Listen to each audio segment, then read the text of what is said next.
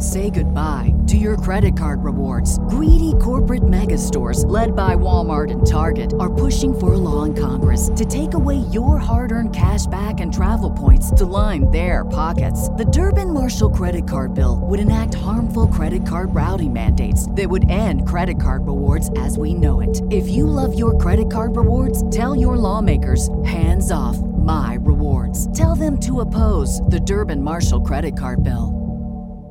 What is going on, guys? Thank you so very much for joining me right here on Off the Script. This is your A E W Rampage and Friday Night SmackDown post-show right here on Off the Script.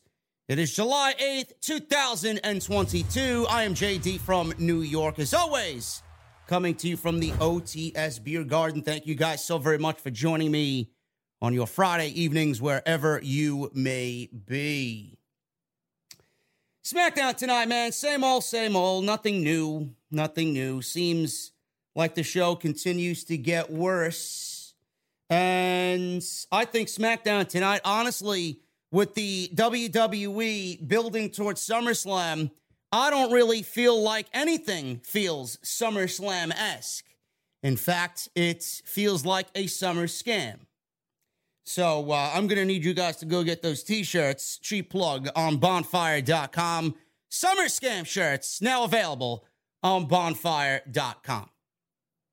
Roman Reigns decided to show up for work tonight. That's always a great thing. Great to have the Tribal Chief back on SmackDown when he wants to show up for work. Brock Lesnar was not there. They don't need Lesnar to sell this feud. Lesnar's only back because they have nobody else to challenge Roman Reigns for the undisputed World Heavyweight Championship at one of their biggest shows of the year that they're not even fifty percent sold out with. So good luck on that. Good luck on that, Bruce. Good luck on that, Vince McMahon. Roman Reigns was back. He didn't really say much of anything. Paul Heyman cut a great promo. More of the same old shit. It's the same thing that we seen going into WrestleMania. So I don't really have anything to add on top of what I've already talked about about three months ago. Nothing new, legitimately nothing new with Roman Reigns and Brock Lesnar. The other big story on tonight's show was Drew McIntyre. He wants Roman Reigns at Clash at the Castle. He's already called his shot. He already uh, put himself in a uh, Mickey Mantle situation. Called his shot. He wants to hit a home run at the Clash at the Castle pay-per-view. But he's already called his shot. So W W E decided to put him in a match tonight against Sheamus and clickbait us like they usually do, bait and switch. We get this Sheamus and Drew McIntyre main event match, only to get Drew McIntyre and Butch in the main event, and nothing to do with Clash at the Castle and the stipulation with the number one contendership on the line. All of that went right out the window.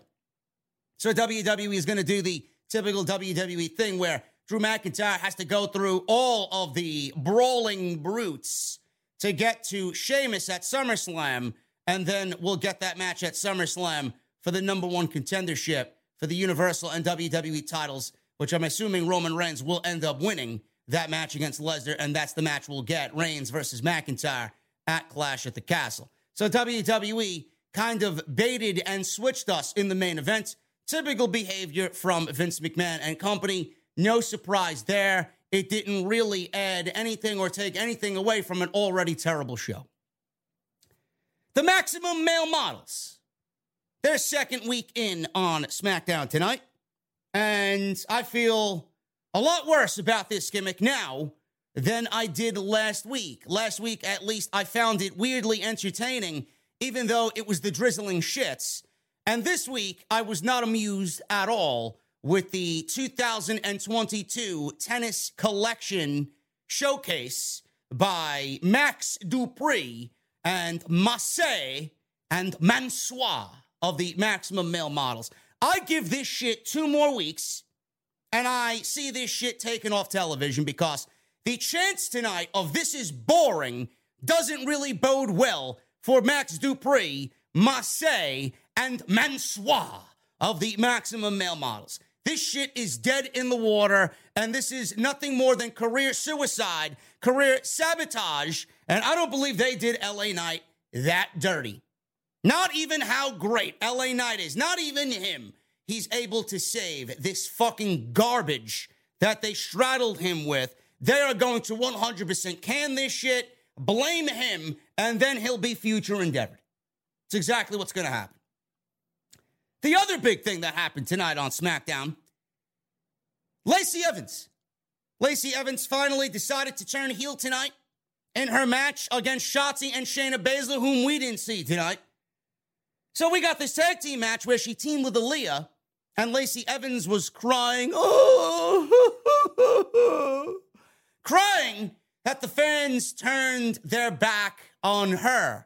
So she did her entrance not once, not twice, but three times, thinking that she would get a different reaction. And every time she came out, the reaction got worse and worse and worse, and the boos got louder and louder and louder. This is what happens, Bruce. Nobody listens to me. Apparently, I'm operating in my mother's basement with a box of lube next to me while I go jerk off to fucking online porn, says the geeks online. Meanwhile, I'm living a better life than you fucking even realize, motherfucker.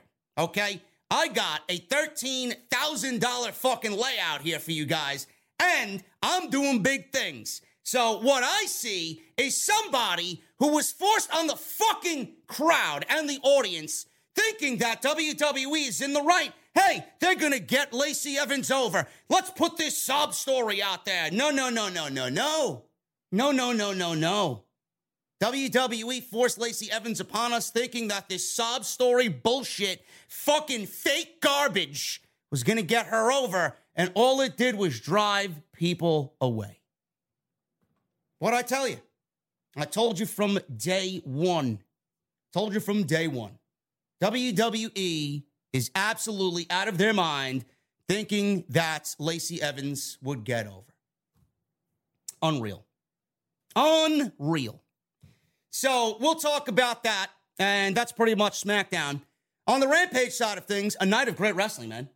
A night of great wrestling. We got uh, Takeshita versus Eddie Kingston in a great opening match. Probably the match of the entire night for both shows.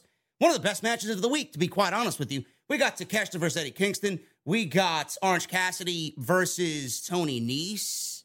So we got some damn good wrestling on tonight's show, man. Look at A E W doing pretty decent things on a Friday night. And a good Rampage showcase with Eddie Kingston challenging Chris Jericho to a barbed wire death match during Fyter Fest Night two. Unbelievable. We're going to go over that and everything else that happened on the show this evening, ladies and gentlemen. So stick with me. It's going to be a great night, and we are going to do what we usually do right here on Off the Script.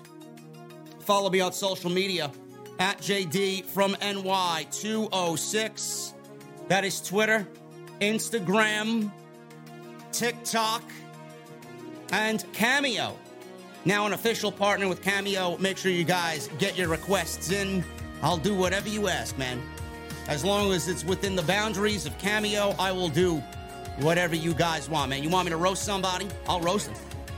You guys want me to tell somebody who's a big, avid Bill Goldberg fan that Goldberg sucks and fuck Bill Goldberg? I'll do it, and I've already done it. You guys want birthday wishes, anniversary shout-outs? You guys want channel advertisements? I'm there, man. I am there, so make sure you guys go hit it. Hit me up on Cameo. Some really good shit happening over there. Everything you need is linked down in the description. We got some big things happening, man. Some uh, some very interesting people hit me up. We got some things in the works, so hopefully I will be uh, giving you guys some good news. So keep an eye and an ear on what's going on here. House of Glory, they just put their tickets on sale tonight at eight p.m. for their huge Terminal five show. You guys can go buy tickets right now at H O G wrestling dot net. If you guys are not going to be able to be there in person, which we are expecting over uh, eleven hundred people for this major show, our biggest show of the year, and something that I think is going to be a turning point for us as a company. If you can't be there in person, man, I urge you guys to go on Fight T V and order that motherfucker on Fight T V. Because from what I was told, from what I heard, and from what I know, the match card may be one of the most exciting match cards that we've put on ever. And it will be one of the most exciting match cards that any independent wrestling show puts on all year. Mark my words, we've already announced the House of Black. All three of them will be there. They will all be at the show. They will all be competing in the ring. Doing what? I don't know, man. Actually, I do know, but I can't tell you. I can't tell you, man. We got Malachi. He may black mask me. We got Malachi. We got Buddy Matthews. And we got Brody King. It's going to be fucking awesome, man. So keep an eye and an ear out for what we're doing in House of Glory. I will be there at Terminal five. Jason Salamonster will be there at Terminal five. It's going to be awesome. Also, hit that thumbs up. I need a thousand likes minimum. I don't want to hear any lip. A thousand likes minimum on today's O T S for SmackDown at Rampage. I know you guys don't even want to watch the show. I'm doing it for you, man. The least you could do is hit that thumbs up. It helps get the video and the channel out in the recommended section on YouTube. So hit that thumbs up. I need a thousand minimum tonight from the O T S Beer Garden. Make sure you guys hit that subscribe button. We are uh, on our way to one hundred thirty-five thousand subscribers on YouTube. Uploaded a video today on my thoughts on the Vince McMahon allegations brought upon him or against him in the Sami Zayn line of uh, against. Vince McMahon allegations. Wall Street Journal dropped that bombshell today. Go check it out. Also, Sasha Banks being actively erased by W W E. We'll talk about that. Go check that out. That's on the homepage. And tonight's show is sponsored by my great friends over at Honey. Join honey.com slash off the script. You guys are going to get access using our link to their free web browser. You guys want to shop online? I know you want to save some money. You can't do it any better than Honey. Join honey.com slash off the script. And we'll talk about my great friends over at Honey a little bit later on in the show. As usual, man, right here on Off the Script. Let's get into the news. I might as well start off with the news here. We had some uh, breaking news happen during the show tonight. So the whole Vince McMahon thing, if you guys are uh, living in a cave and you don't know what is going on, Vince McMahon had allegations brought against him tonight or today, found by the Wall Street Journal. Who is giving the Wall Street Journal all this ammunition? I don't know. I don't know. I suspect it's Nick Khan, but I can't say for sure that it's Nick Khan. But it's definitely somebody that's in the know, and there are not many people in the know in W W E unless you are Stephanie McMahon, Paul Levesque, Kevin Dunn, and Nick Khan. And I know it's not his daughter, I know it's not his son-in-law, and I know it's not Kevin Dunn. So I'm weeding out all of the other options, and I'm claiming personally, from me to you, I think it's Nick Khan. I think Nick Khan is the whistleblower in this Vince McMahon allegation nonsense. Vince McMahon paid twelve million dollars to four different women to suppress sexual misconduct allegations and infidelity, including an ex-W W E employee, an ex-W W E female professional wrestler on that roster. Who it is, I don't know. And if I do know, I'm not mentioning their name because that's fucked up. So Vince McMahon, I found this to be funny, man. Vince McMahon has this going rate for himself. He's like fucking King Pimp over here. three million dollars for over sixteen years in hush money. twelve million dollars in hush money, three million dollars per woman, four different women over sixteen years. It's unbelievable. Vince McMahon's going rate apparently is three million dollars per affair. It's crazy. Now, what do you get?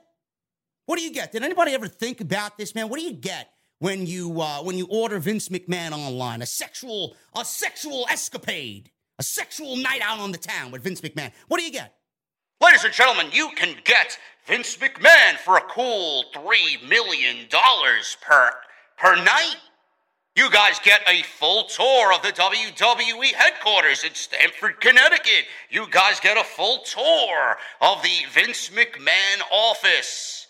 Tyrannosaurus Rex head and all. He will genetic jackhammer you to your full pleasure on the big office room table right underneath T-Rex For a cool three million dollars, we even get sound effects. We get, "You're fired," and "That's good shit, pal," while Vince McMahon reads you a bedtime story at the end of the night, while he goes over how terrible the creative writing process is for Monday night and Friday night.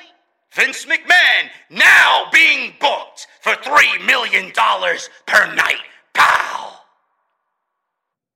Yes. I should be a fucking spokesman for Vince McMahon's OnlyFans.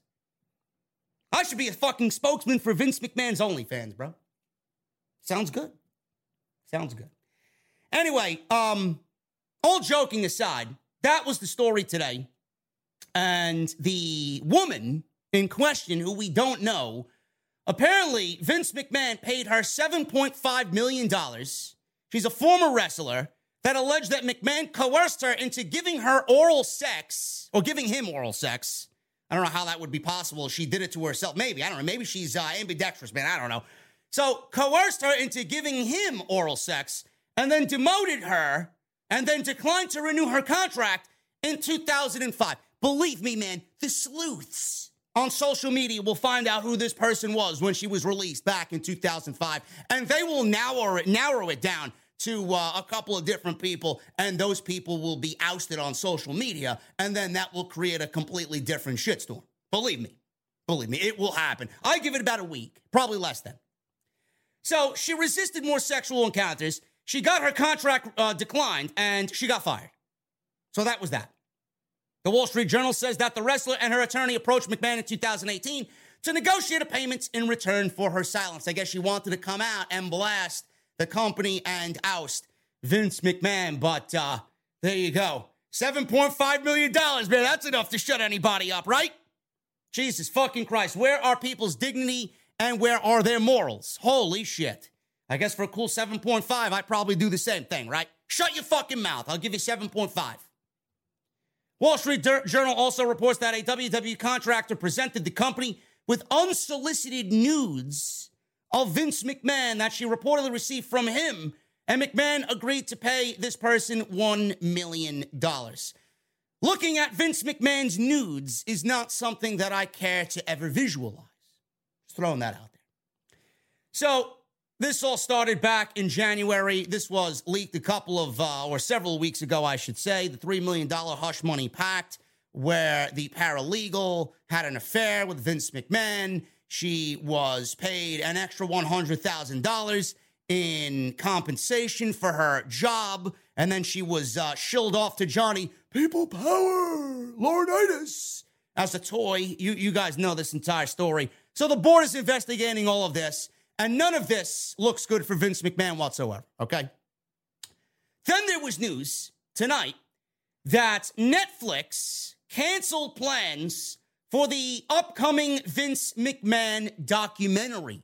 There were reports going around tonight that Netflix and the documentary on Vince McMahon that was supposed to be released, I believe this year, was pulled, and it was stated via sources that the project was already deep in post-production, and Jesse says that's one point five million dollars per grapefruit. It's good math there, bro.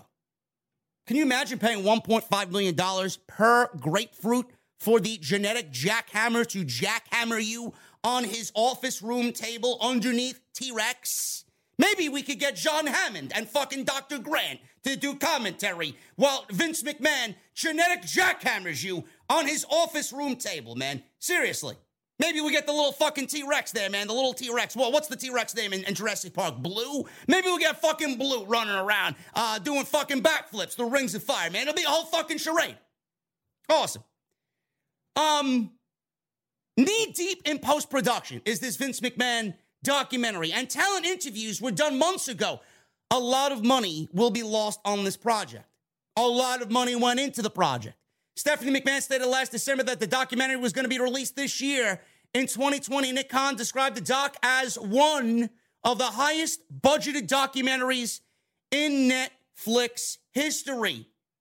Sources stated that McMahon and the Netflix documentary has been pulled and is off the programming sheet at Netflix. Sources said that Netflix confirmed it no longer being listed on their spreadsheet. Another source said at Netflix that that shit is out of here. Sources also indicated that the project was already deep in post-production and that several talent interviews had been done months ago and that millions were spent.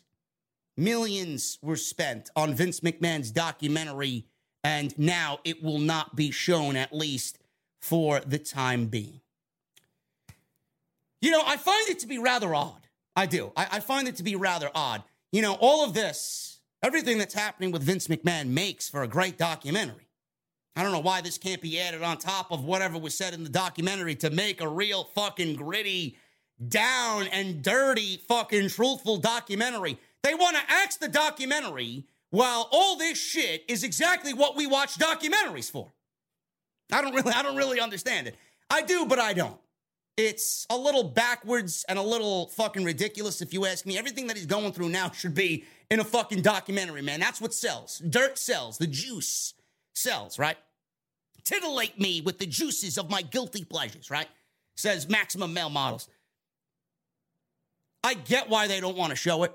I get why they don't want anything to do with it. It would be bad publicity for Netflix on top of whatever happened to Netflix already this year and all the shitstorm that came down upon them. Uh, I get why they don't want to show it, but at some point it will be. If Vince McMahon gets cleared and Vince McMahon is wiped of all these charges and everything is uh, all right for Vince McMahon moving forward after this, then there is a potential that it could be shown. But as of right now, it would be a terrible move for W W E because who the fuck knows what's in the documentary? Nobody knows what's in there. Nobody knows who's spoke in there. Uh, it would be just a terrible P R move. Bad publicity, they usually say, is good publicity. Uh, in this case, I, I don't think that uh, any publicity uh, added on top of whatever's going on with Vince McMahon is is good publicity. I think he needs to stay out of the public spotlight. There were also reports that Vince McMahon, if you guys remember that uh, that middle of June SmackDown appearance where uh, he was showcased on SmackDown, and he came out and he came out talking about then, now, forever, together, and we all wondered what he was going to say. Vince McMahon's going to speak on SmackDown. He came out and said that, we're in this together, and he threw the mic down and he walked off, and nothing was really said. He was just in front of the camera for about thirty seconds and then left the ring and went back to Gorilla. There was a report by Fightful when he went back into Gorilla. Apparently, on the June seventeenth SmackDown, he returned to the Gorilla position and shouted, "Fuck him," seemingly in response to all the allegations that caused his insistence to appear on television. McMahon's behavior was heavily rumored among the writing team as well. Fightful wasn't told if elements of coercion and N D As were well known. A former writer said that McMahon's relationship would be half-joking excuses as to why he'd be late to meetings before television shows on Monday and Friday. John Laurinaitis, everybody spoke to uh, Fightful and said that they feel like John Laurinaitis is done with the company, but they believe he has a golden parachute deal with the company that will likely take care of him. Female talent spoke to Fightful following his promotion to talent relations last year, expressing that they were frustrated. Johnny Ace's ninth life is about to be lost, says one W W E higher up. I don't know what to think about this. I really don't, even though I made a video on this earlier and gave my thoughts on it. Uh, it, it really looks like there is a possibility, how likely that possibility is of Vince McMahon uh, going away forever and, and being ousted forever from W W E. I mean, it's my dream come true. Uh, I, I would love to see it. I would love to see Rome fall. I really would. I'd be there with my fucking sunglasses on, with a fucking old-fashioned in my hand, and a backup ready to go, already chilled, just to watch Vince McMahon and his empire crumble to the ground. I really would love to see it, and I know, I know you guys would love to see it as well. Stephanie McMahon is right now the acting interim C E O. How much power she has, I don't know. I don't know. Vince McMahon is still in control. I said this on the show today during my extra this afternoon. Vince McMahon needs to be removed from everything W W E. He needs to be removed from chairman of the board. He needs to be, be removed from the board of directors. He needs to have all power stripped of him. He needs to be out as creative, head of creative. He needs to be gone. Everybody that is on Vince McMahon's team needs to be gone. I said this then when I covered it on June seventeenth. I'm going to say it now. The swamp needs to be drained. W W E is in a prime position right now to change for the better. W W E is in a prime position right now with all of this dirt, seemingly more to come. How much of it don't we know? How much more is there on top of what's already been reported? W W E is in a prime position right now to get themselves back to their glory days. They cannot do that with Vince McMahon running the show. They can't do it with Bruce Pritchard wearing six or seven different hats backstage in W W E. John Laurinaitis was already the fall guy here for the first investigation. Now there are multiple investigations. People need to be removed. They need to be removed. Vince McMahon needs to go. I'm tired of hearing his name. I'm tired of seeing him run these shows into the ground. I'm tired of coming on here, watching this shit, talking about it, and nothing redeeming comes out of these shows whatsoever. The W W E roster right now and the product that they have on television is fucking abhorrent television. It is awful. And it all starts with Vince McMahon. You would think that he is taking a step back from C E O and he's concentrating fully on creative. You would think the shows would be a little bit better than that now that he's concentrating on nothing but creative. The shows have gotten worse. Everything's gotten worse. There's no I in team, but there is one in Indeed, and that's the hiring platform that you need to build yours. When you're hiring, you need Indeed. Instead of spending hours on multiple job sites searching for candidates with the right skills, Indeed's a powerful hiring platform that can help you do it all. One of the things I love about Indeed is that it makes hiring all in one place so easy because Indeed does the hard work for you. They show you the candidates whose resumes on Indeed fit your description immediately after you post so you can hire faster. Join more than three million businesses worldwide that use Indeed to hire great talent fast. Start hiring now with a seventy-five dollars sponsored job credit to upgrade your job post at Indeed.com slash Blue Wire Sports. Offer good for a limited time. Claim your seventy-five dollars credit now at Indeed.com slash Blue Wire Sports. That's Indeed.com slash Blue Wire Sports. And support the show by saying that you heard it on this podcast. Indeed.com slash Blue Wire Sports. Terms and conditions apply. Need to hire? You need Indeed. This man is still in control. That June seventeenth SmackDown appearance and that fuck him, that quote of fuck him, when he went backstage, all that did was prove to everybody that Vince McMahon is still in control. That was Vince McMahon going out there. What was underneath the fuck him was, hey, bitch, I'm still in charge. You could wish for my demise, but I ain't going anywhere. He wanted you to know that even though it was publicly announced that Stephanie McMahon was the interim C E O, that there's only one McMahon running this show, and that is fucking me, Vincent Kennedy McMahon. And that's a goddamn shame. He's pathetic. Vince McMahon is pathetic. I can't wait. I said this on Twitter. It fucking blew up. I can't wait to see Vince McMahon resign. I hope so. There's a there's a, a couple of, you know, inklings of doubt in there, you know, because he's Vince McMahon. He's got uh, he's got nine lives. It's like a fucking cockroach. He's got more lives than Impact Wrestling. For some reason, somehow, some way, I feel like he's going to survive this, and it's going to be worse. He will be unbearable if he survives this. But I said this on Twitter. I cannot wait for the day he resigns from the W W E, because when that happens, there will be parades in the wrestling community like you would not believe, because I think deep down, you're going to get people like me who've been calling this shit out for the last seven years, and you'll get all the fucking shill bootlickers. You'll get all the check marks out there who want to fucking walk that, that, that tight line and be fucking P G, and they don't want to ruffle feathers because they're not going to get their interviews and all this other shit. You'll even get them on board with what I've been saying for seven fucking years. The product will be so much better instantly if Stephanie McMahon has ultimate power and Vince McMahon is gone and Paul Heyman and Triple H are running creative for both Monday and Friday night. I guarantee you. Just like I know the sun will fucking rise tomorrow morning, I know for a fucking fact that instantly you will see change. If Paul Levesque and Paul Heyman are in charge and Vince McMahon is ousted and he needs to resign completely, how that happens, I don't know. you will see instant change. That's what we need.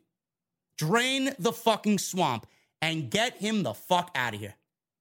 That's all I want. I don't want nothing for Christmas this year, man. I don't want nothing. I can buy whatever the fuck I want for myself for Christmas. What I want wrapped underneath my Christmas tree in a nice big box with a big red fucking bow on it, delivered to me by Santa Claus, is Vince McMahon's resignation. That's all I want. That's all I want. Start the new year off in twenty twenty-three on the right track, on the right foot. Give me Paul Levesque and Paul Heyman as creative, head of creatives for W W E. Moving on, man. Let's talk about SmackDown. Let's talk about SmackDown. We got uh, a lot to talk about here. Make sure you guys get your super chats in. Get them in. We'll hang out. We'll uh, drink some cold beverages, and we'll shoot the shit with some cool tunes. And you guys can ask me whatever you want. Super chats are open, so get them on in. Hit that join button as well. Become a V I P, man. You see those those fire pits behind me? That's the V I P section. Make sure you guys sit the V I P with me next to the fire pits, man. It's awesome.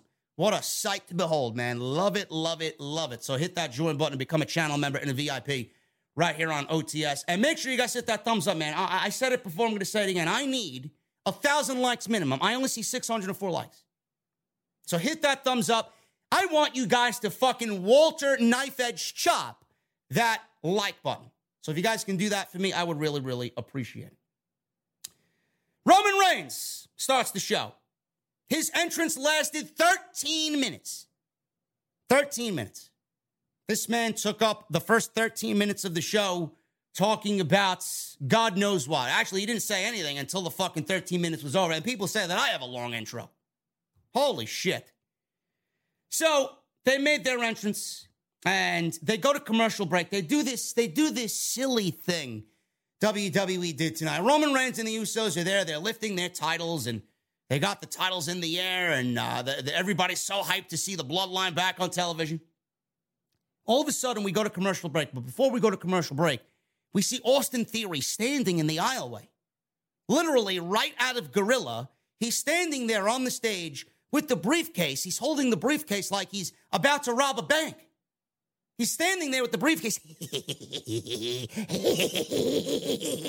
Like he's some fucking rat bastard about to fucking commit the heist of a century.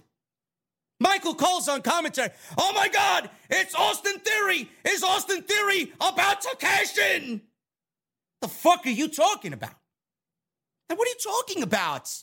Austin Theory's going to cash in on SmackDown tonight with Paul Heyman, Roman Reigns, and both Usos in the ring? Who fed him that line? Who fed him that line? What a ridiculous comment to make. I would have never made that comment because that would make Austin Theory look like a blithering idiot.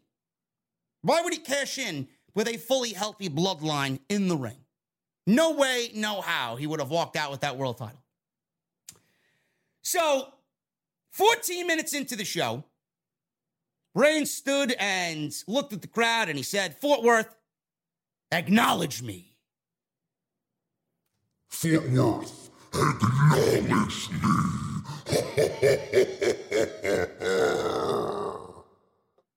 Roman Reigns, acknowledge me. So we got chants of you suck, you suck. He said when he arrives, business picks up and life is so damn good. He said as long as God wakes him up, he can handle anything. So he said he woke up at the compound. He went to the private gym. He jumped on a private jet, and he arrived at SmackDown.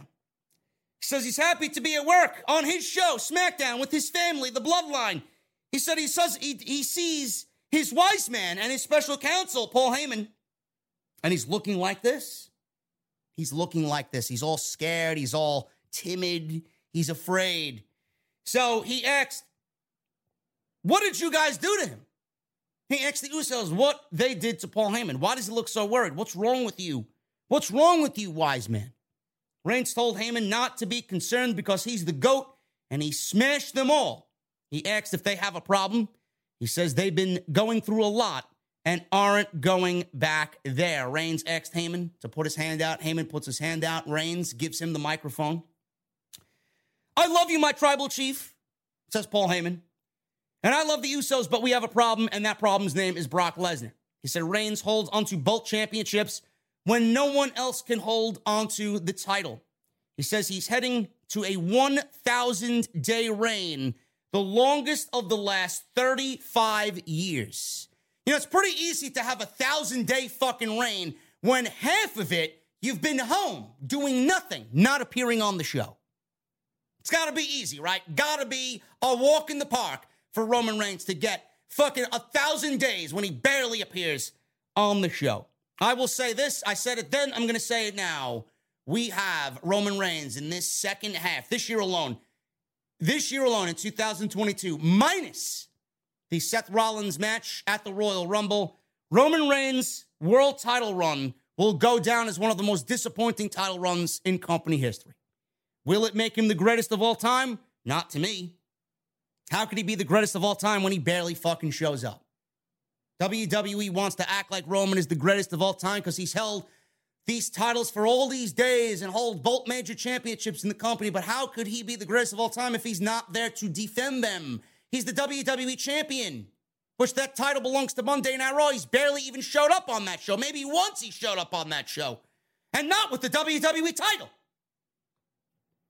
Ridiculous. He's not even top ten, says E-Man Perry. I agree. I agree. It's more than just the number. Same thing goes for Charlotte Flair. Oh, she's the greatest of all time because she's got thirteen title reigns. No, she's not. She's overrated. She's overrated. She's not even the top women's wrestler on her show. So, he talks about Brock Lesnar. He said, when Lesnar's back into a corner, that's when he's most dangerous. He talked about beating The Rock and The Undertaker against the odds.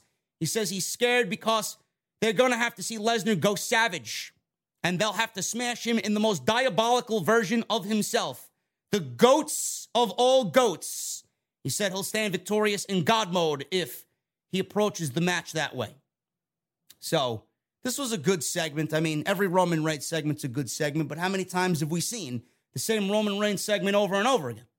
How many times have we seen the same Paul Heyman promo over and over and over again? We've seen this for weeks leading into their WrestleMania match. And W W E is touting this as the final time ever for Roman Reigns and Brock Lesnar. Yeah, until the next time it happens. Until the next major injury happens and you have nobody to call but Brock Lesnar. This match, I am not interested in this match whatsoever. I don't think SummerSlam is anywhere near a sellout. And it's not anywhere near a sellout because the fans aren't stupid. The fans know that we've seen this nine different times. You got people online complaining about, oh, Roman Reigns and Brock Lesnar nine times. Meanwhile, we had Rock and Triple H and all these different guys in the Attitude Era fight nine, ten, eleven, twelve times. Yes, that's the Attitude Era, an era that was highly entertaining. This is the garbage era, where everything on T V is nothing more than fucking garbage. This is an era run by Bruce Pritchard. That's not something that I would go out and compare to the Attitude Era. I'm sorry. We go from this to the new and vicious Viking Raiders. Has anybody come up with a solid reason as to what makes them so new and what makes them so vicious? Is it their new shiny new shields? Is that what makes them new and vicious, right? Is it their face paint?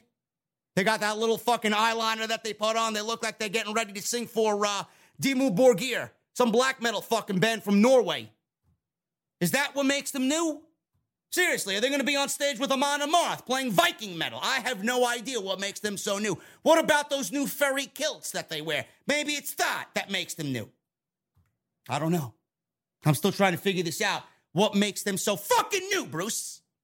You know what? You know what I want to be new, Bruce? Somebody to take your fucking position. That's the only newness that I want in W W E. You and Vince. Speaking of new. Got the Viking Raiders here against Jinder Mahal and Shanky. Right? Dancing Shanky. They gave this guy the Great Khali gimmick, man. That's a solid choice and gimmick change right there for Shanky. One minute. Raiders knock Shanky off the ring apron. Double power bomb Jinder for a win in sixty seconds.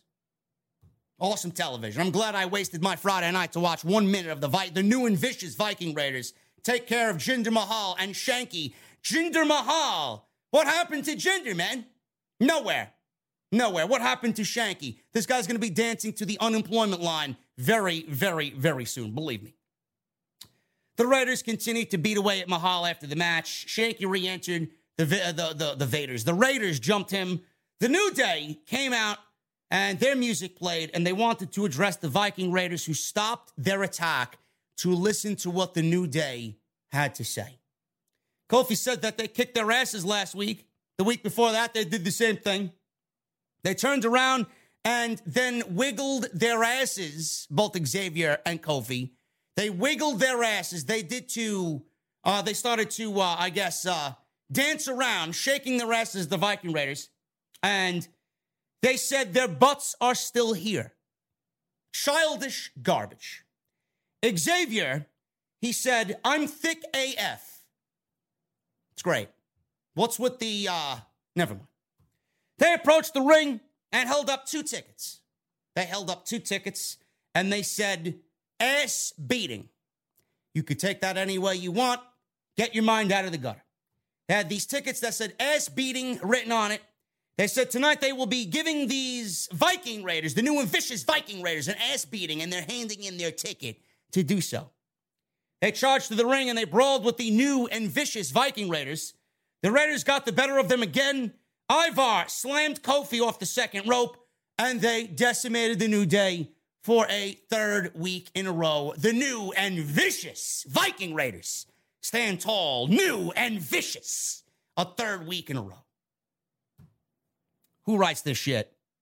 Bruce. Seriously, Bruce, are you still in that fourth of July lull? What happened, bro?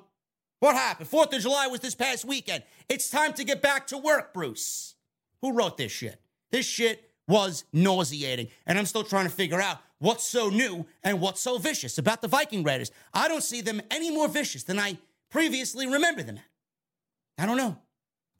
Somebody figure it out for me, man. I am too lazy to go and do my sleuth investigations on the new and vicious Viking Raiders. Michael Cole talked about Pat McAfee. Pat McAfee signed a multi-year extension with the W W E. One of the pay in my book. He says he isn't there because Happy Corbin attacked him as soon as the Money in the Money in the Bank broadcast ended last weekend. They showed the attack, and look at this. W W E following kayfabe protocol here, man. Oh my goodness. Pat McAfee was not on the show because he was selling an attack by Baron Corbin. Effect for that. I think I do. Yeah. Wow! Bruce! Bruce! Holy shit, man! You did your job! Wow! I'm shocked. He's selling the attack from Money in the Bank. So, he plugged the, the Pat McAfee.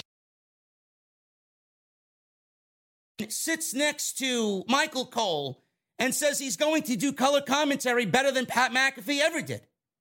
Cole said McAfee's actually playing golf and will be back next week. Corbin said he sucks and he's in sixty-seventh place.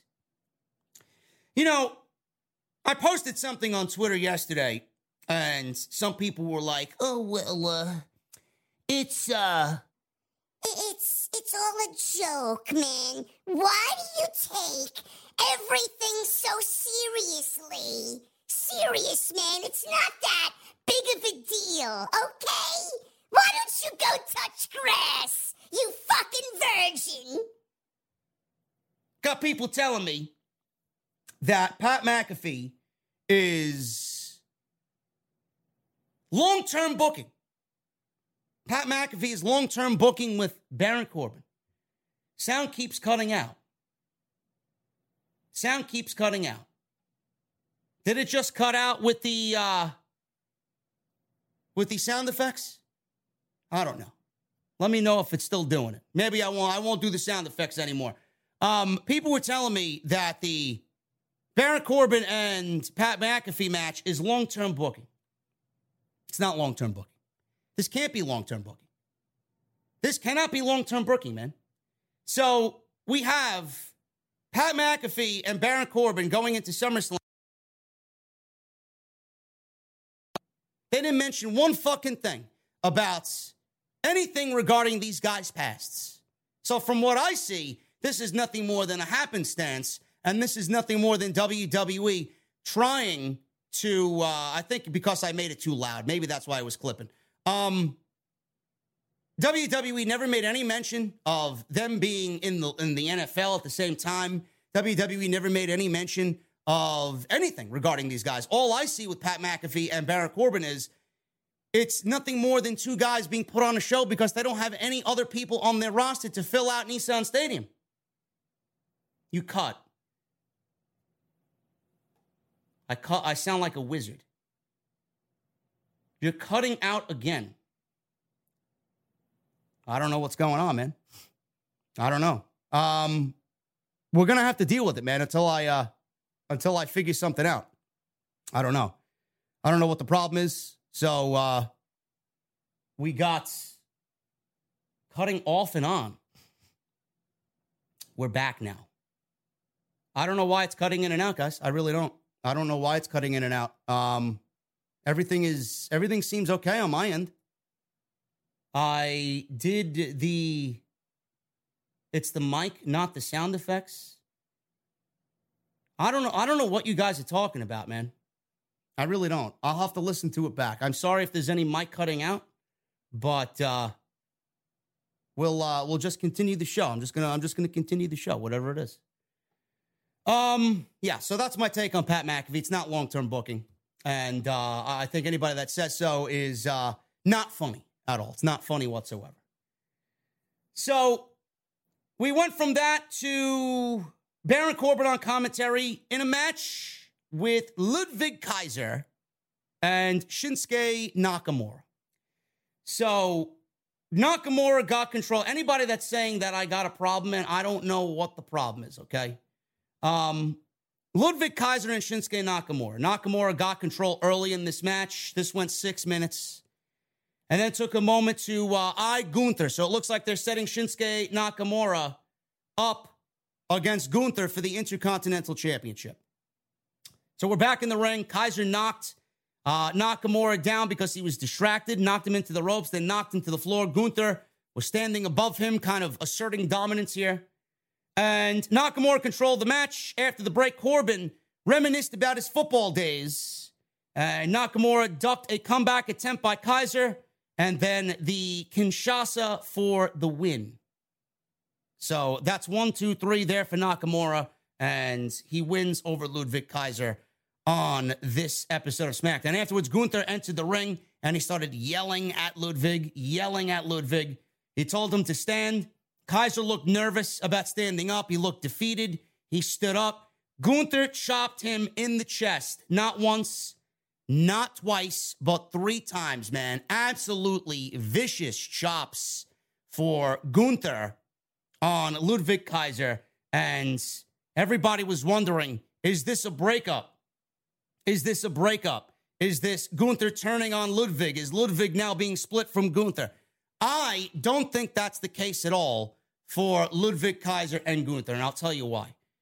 I honestly think what W W E is trying to do here, and they'd be fools to break up Ludwig, because if Ludwig is split from Gunther, then Ludwig is not going to succeed on his own. He's not.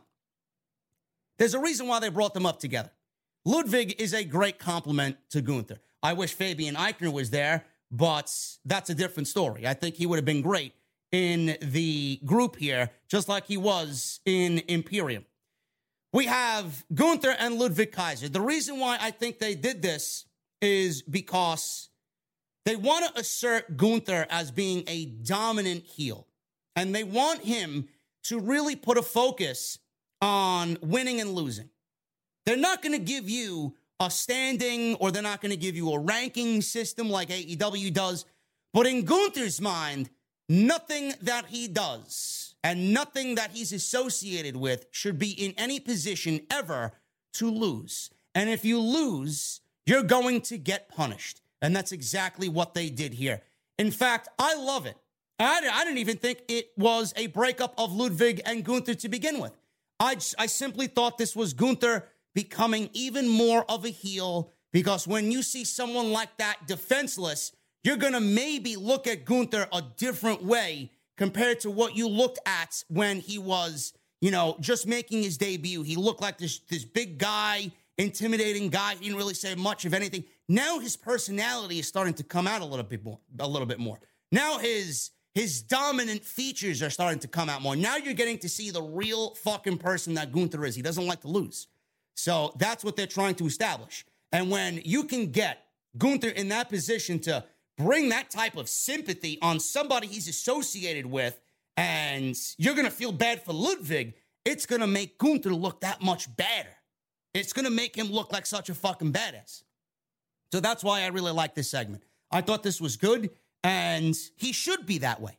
He should feel that way. Nobody likes to lose. He's the Intercontinental Champion. Why would he want anybody that he's associated with to lose? He should be number one, and everything that they do, uh, everything that they do should be win, win, win, win, win at all costs.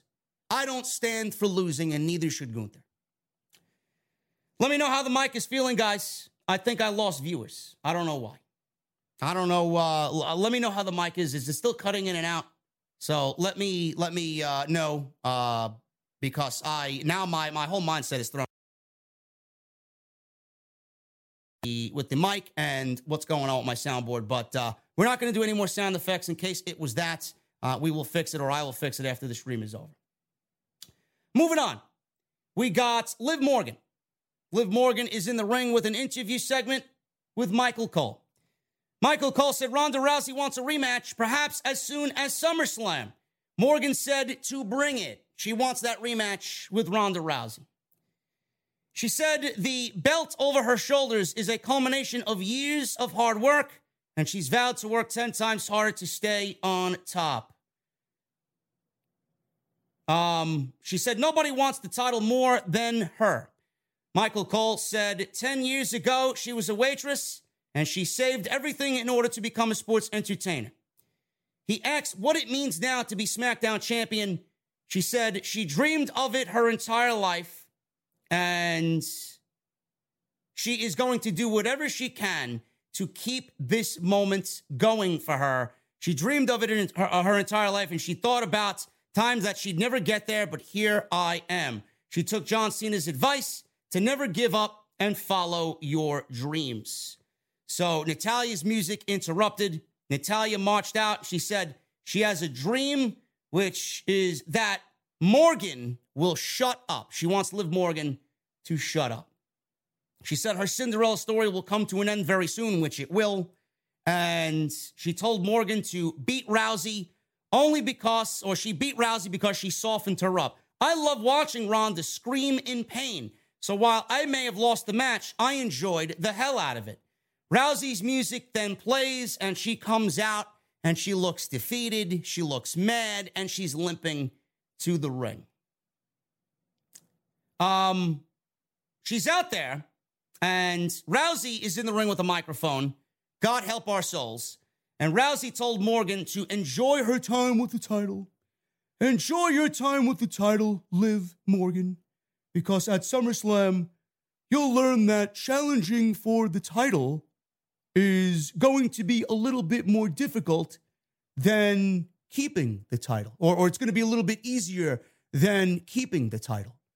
So she's telling Liv Morgan how it's going to be holding the SmackDown Women's Championship. It's a lot easier challenging for the title uh, than defending it. She told Natalya it's nice. She enjoyed injuring her knee and costing her the title. She said she's not dressed to wrestle, but asked the fans if they like to see her kick the shit out of Natalya. I think she also, at this point, forgot where she was. She called Fort Worth some other city. I don't know what she said because I couldn't hear her because she's got the fucking microphone away. So, so, so far from her mouth, I can't even fucking hear what she's saying half the goddamn time. But people were booing her, and we got this random match of Ronda Rousey and Natalya on SmackDown. And this match went about two minutes. Two minutes, we got Ronda Rousey and Natalya. Rousey wins in two minutes, applied a standing ankle lock on the ring apron. She applied an ankle lock in the middle of the ring. Natalya stood up. Ronda Rousey shifted into an overhead slam. She rolled her over and applied another ankle lock, and Natalya tapped out in ten seconds. So that was pretty much that. And Ronda Rousey gets a token victory over Natalya. But here we are next week. This is this is how W W E operates, man. This is how W W E operates. Next week, Natalya lost to Ronda Rousey in two minutes. But next week, Natalya is challenging Liv Morgan for a championship contenders match. So I don't understand how Natalya could lose to Ronda Rousey and then get an opportunity at Liv Morgan next week for a shot at the championship.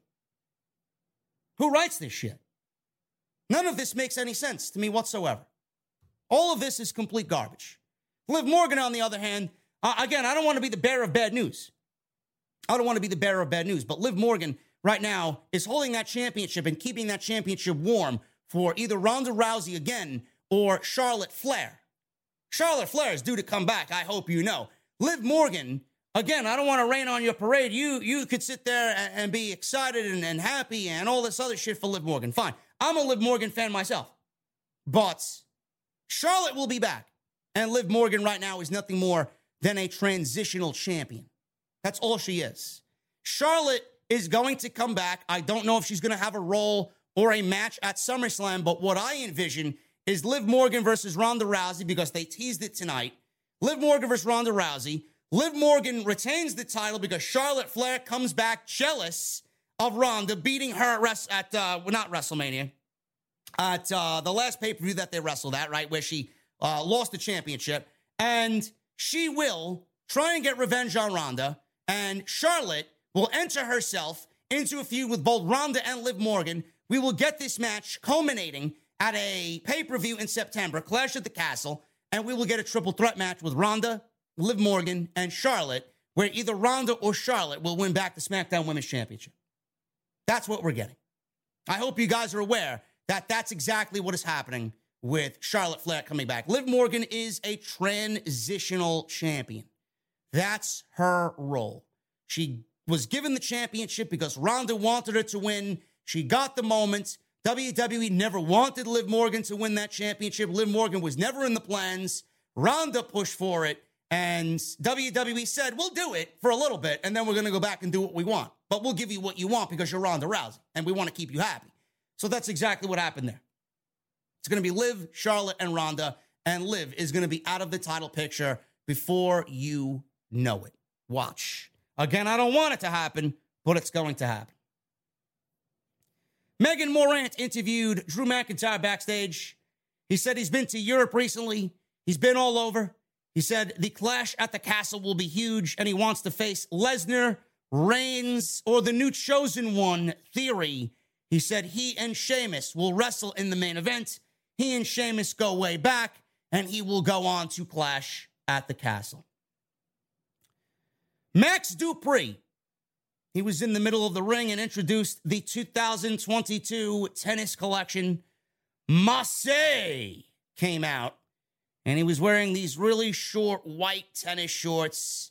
He had a polo shirt on. He had like one of them fancy sweaters tied in a knot over his neck. He had sunglasses on. He was clearly trying to imitate a tennis player out there standing on the little stage that they got set up for him in the aisleway. So we got this tennis collection and... You know, I don't really want to talk about it, but Marseille came out wearing white shorts and a blue shirt and a sweater tied around his neck. Like I said, he had a, a wooden tennis racket. Mansoor, a k a. Mansoor, came out. He was dressed kind of similar to Marseille. They posed together, and the crowd shit all over this. The crowd shit all over this, man. Chants of this is boring. This is boring. Very indifferent to the Maximum Male Models. This was a complete flop. At least last week, it was a complete flop, but I actually weirdly and bizarre, in a very bizarre manner, enjoyed what I watched because I'm a big fan of L A Knight. I'm a big fan of Max Dupri. I'm a big fan of what he does. But this is the second week in now. with the Maximum Male Models. And we're seeing people already getting sick and tired of this campy bullshit known as M M M. I don't see how this lasts. I don't. I don't see how this lasts. Everybody talked about it. Everybody said the same thing. Max Dupri is being set up. L A Knight, Eli Drake is being set up for failure. This is the extent of W W E creative. This is the extent of their creative team. You have somebody like L A Knight, who is in absolutely phenomenal shape, who can cut a, a promo better than anybody on that roster, who is capable of going in the ring, doing whatever you need him to do. Babyface, heel, you want to go out there and have him plugged into an I C title program, a United States title program, whatever. This guy can do whatever you want him to do, and you take him and you give him this gimmick. You take him and you give him this. Why? Why? Is this the best that you got from Max Dupri, L A Knight? You thought he was nothing more than a manager and a spokesman for Maximum Male Models. They even gave these two a fucking website. Maximum Male Models dot com, where you can go and submit your fucking facial features and a, and a model photo of you to be, I guess, on the line of choices for the next Maximum Male Model. It's a real website. Maximum Male Models dot com. This is what you think of Max Dupri, L A Knight. This guy should be so much more on the main roster, and you got him fucking shilling for Mansoor and Marseille. This will bomb. It's already failed. This is a maximum failure. And when it fails, and when it gets taken off T V, which I believe will be in the next two, three weeks, I'll give it a month. I'll give it a month. I'll be generous and give it a month. This will fail. They will blame Max Dupri, and all three of them will be fired and future endeavored. And they'll blame everything on Max Dupri. Meanwhile, he's doing his best. He's got the fucking cue cards out there. He's got the facial reactions. He's doing everything possible to get this shit over. And he's getting chance of this is boring. Nothing that man does is boring. But here he is, straddled with this shit gimmick. W W E should be ashamed of themselves. Caleb Braxton interviewed Austin Theory backstage. He says he was letting Reigns know earlier that he's always watching. He said he'd love to cash in on Brock at SummerSlam after the way he treated him, but now he's seen how arrogant Reigns is up close. He'd be fine cashing in on Roman Reigns. Braxton says he is arrogant too.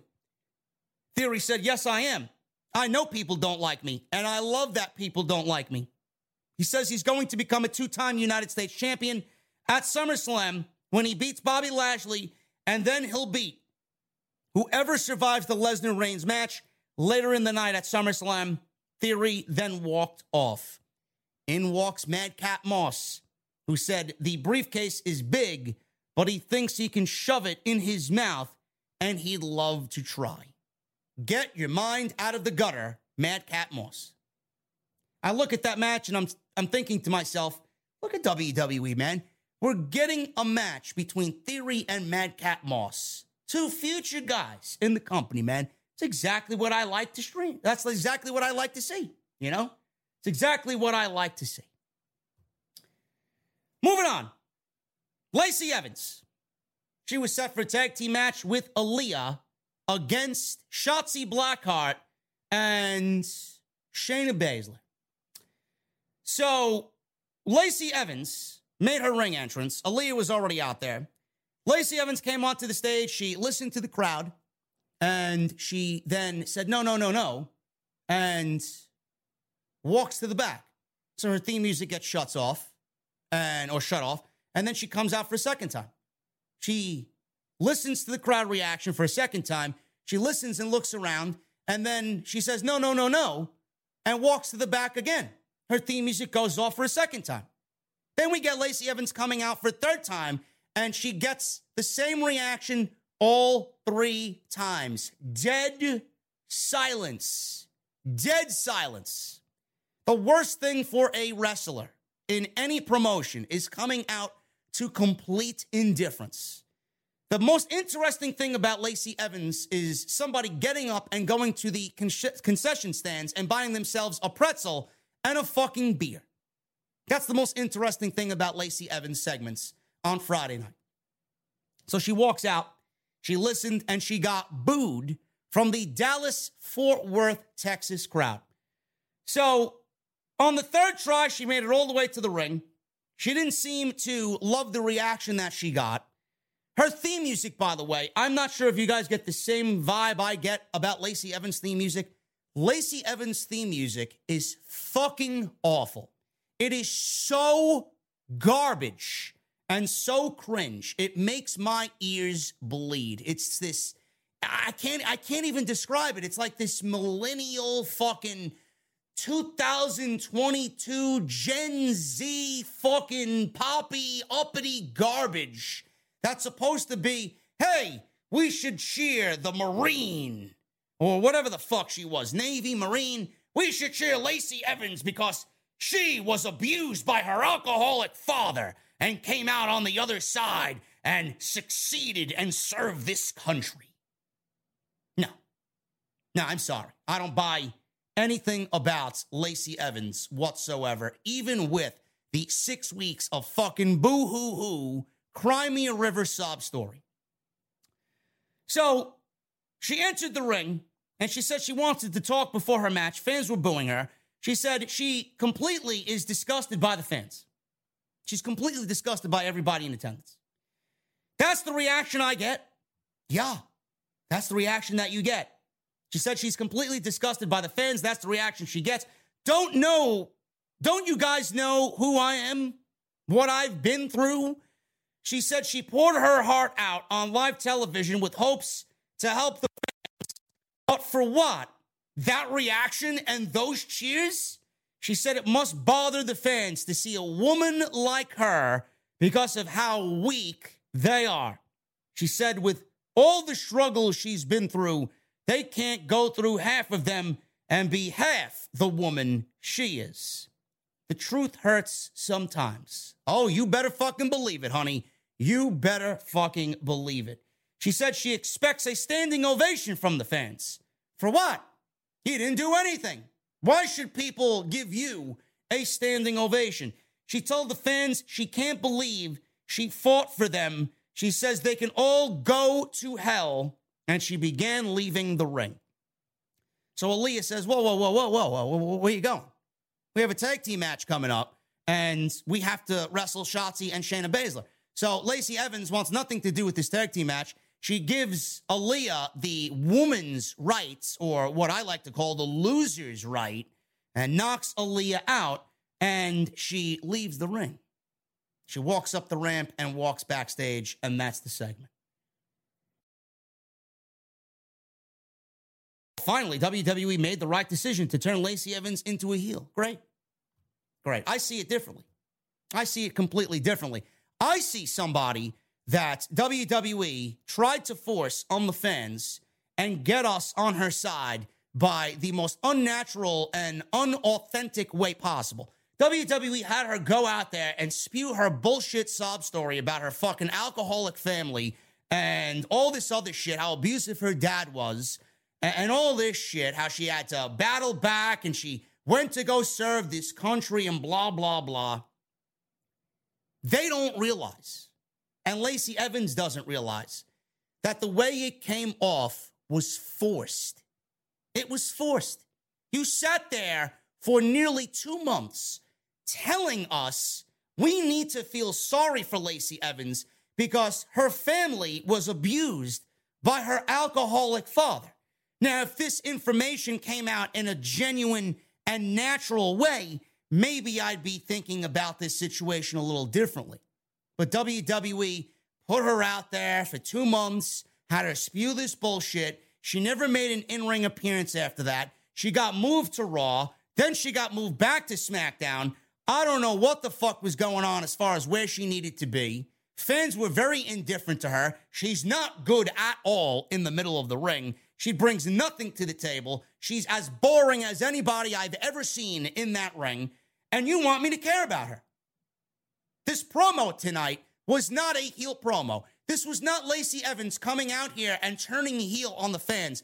This was W W E giving Lacey Evans one last chance to go out there and do something, and she couldn't even do that right.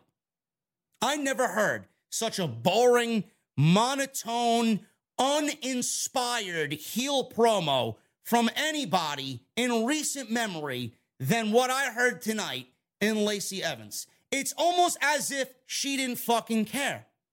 She can't even be believable in the fucking part. She's out there listening to fans genuinely boo her and call her out because she's boring.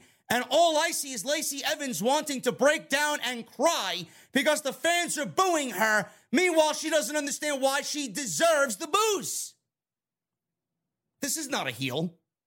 This is not a heel. You want me to fucking go along with the heel turn when somebody is crying in the middle of the ring? I don't think so.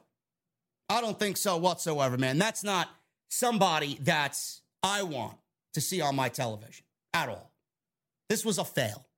A complete failure on Lacey Evans' part. W W E thinks that turning this woman heel is going to get better reactions. That reaction was not people enjoying her heel work. That reaction was people telling W W E, take this woman off my television. We don't want to see her anymore. There's nothing interesting here. No, thank you. Meanwhile, W W E thinks that she did a good job. Lacey Evans thinks that she did a good job. And things are going to all of a sudden turn around because now she's getting the natural reaction that she should have been getting. No, it's not a natural heel reaction. It is complete bullshit. Don't be fooled by other podcasts and other content creators that tell you otherwise. That was not a genuine heel reaction. That was pretty much a last-ditch effort because, realistically, the fans don't give a shit about Lacey Evans. The Usos. They had a match with Los Lotharios. This was apparently a number one contenders match or a championship contenders match. I don't know why we got Los Lotharios in a championship contenders match. They've been on fucking T V for about a month and a half now, two months. I don't even remember the last fucking time they were on T V. I think the last time that they were on T V is when they both wrestled Ricochet for the Intercontinental title. How long ago was that? Why are they here in this match? And why did this match need to be booked? I don't know. Three minutes. Three minutes. Humberto went for a top rope move. Jay avoided the move. Super kick. They finished him off with the one D, one, two, three, and that was it. Goodbye. Sucks to be Angel Garza, huh? Angel Garza is so good, yet he's stuck in this fucking dead-end tag team, and nothing is going to amount with Los Lotharios, period. Sucks. W W E could have some great tag team wrestling. They have a great tag team division, but apparently they don't want to do anything to build it up outside the Usos, the Street Profits, and the New Day. Butch. We got Butch versus Drew McIntyre as the main event of SmackDown tonight. It was supposed to be Sheamus versus Drew McIntyre in a number one contenders match. The winner of this match would go on to wrestle at Clash at the Castle against whoever the champion is coming out of the Roman Reigns and Brock Lesnar match at SummerSlam. So, Sheamus comes out with all of his brawling brutes. He begins talking, and then he begins coughing. He's coughing as he talked and said, I might have COVID. I didn't know that this was something that we should really be joking about here. This is something that W W E sent Sheamus out there to do on T V. I think I have COVID. So, cover your mouth, said Michael Cole. Cover your mouth. Sheamus says that they told him he can't compete until he's fully tested. If he was sick and with COVID, he would not be out there. So, clearly, this was all a bait and switch by W W E. So, he said he had a backup plan. He said Butch was foaming at the mouth to get at Drew McIntyre. Let me at him! Let me at him, Scoob! Butch! Butch went after Drew McIntyre, and this was basically a squash match. Butch was squashed by Drew McIntyre. Uh, Butch caught him with one kick, took control for a little bit. Drew, overhead toss, Claymore kick, one, two, three, and that was it. Pete Dunne is way too good for this. Don't know why this needed to happen here the way that it did, but W W E is setting up Sheamus versus Drew McIntyre at SummerSlam. Uh, the number one contenders match that we should have gotten tonight is going to take place at SummerSlam, when next week he goes through Ridge Holland, and then he'll get Sheamus at SummerSlam. That's the way W W E is going to work this. Because what else are Sheamus and Drew McIntyre going to do at SummerSlam? They need to be on the card. They have nothing else to do but wrestle between themselves. So W W E was like, yeah, we'll falsely advertise this match, and then we'll get people to watch the show. Oh, look, there are stakes on the line. This match is of great importance. We'll put Drew McIntyre and Sheamus and advertise this as the, as, as the main event, and then we'll take it away from them because fuck the fans. Fuck them. And then we'll give them Butch versus Drew McIntyre. And then next week we'll do the same thing. And then next week we'll give them Ridge Holland. And then next week we'll fuck them over. Fuck the fans. And then we'll book this match at SummerSlam. And the fans have to wait three weeks to find out what we already knew. And that Drew McIntyre is going to Cardiff and going to wrestle Roman Reigns for the Universal title. Am I close, Bruce? This show sucks. This show sucks. SmackDown, I don't understand, man. It's like they three-minute you to death. This match was three minutes. Usos went three minutes with Los Lothario. Two minutes. We got uh, Ludwig and Shinsuke going six minutes. And we got the Viking Raiders going one minute. We got one minute. One minute. Seven minutes. We got two minutes. That's nine minutes. Nine, we got twelve, fifteen, fifteen minutes of actual in-ring action on a two-hour episode of SmackDown. If you guys find that to be okay, you are mentally fucking ridiculous. That is ridiculous. I don't get it. It's unbelievable. So that was your SmackDown show, and that's all I got for you. I don't know what else I could tell you guys about SmackDown. On top of what I've already said, man, this show sucks. This show sucks. So we're going to talk about Rampage in just a second, man. I appreciate you guys uh, joining me right here on the podcast. You guys are great.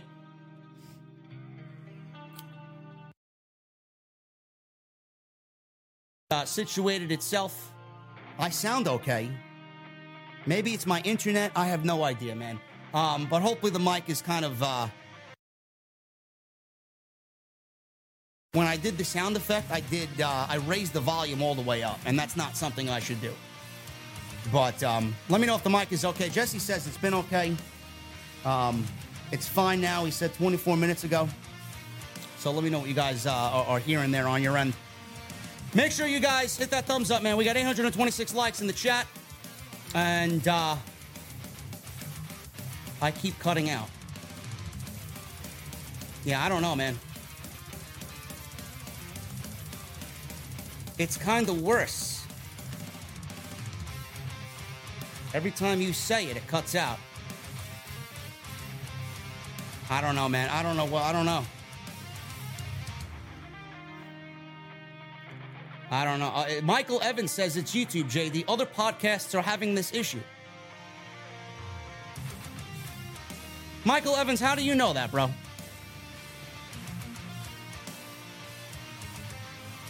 It may be a YouTube. Bro, listen, man. I, I recorded a fucking podcast, thirty-five minute podcast earlier.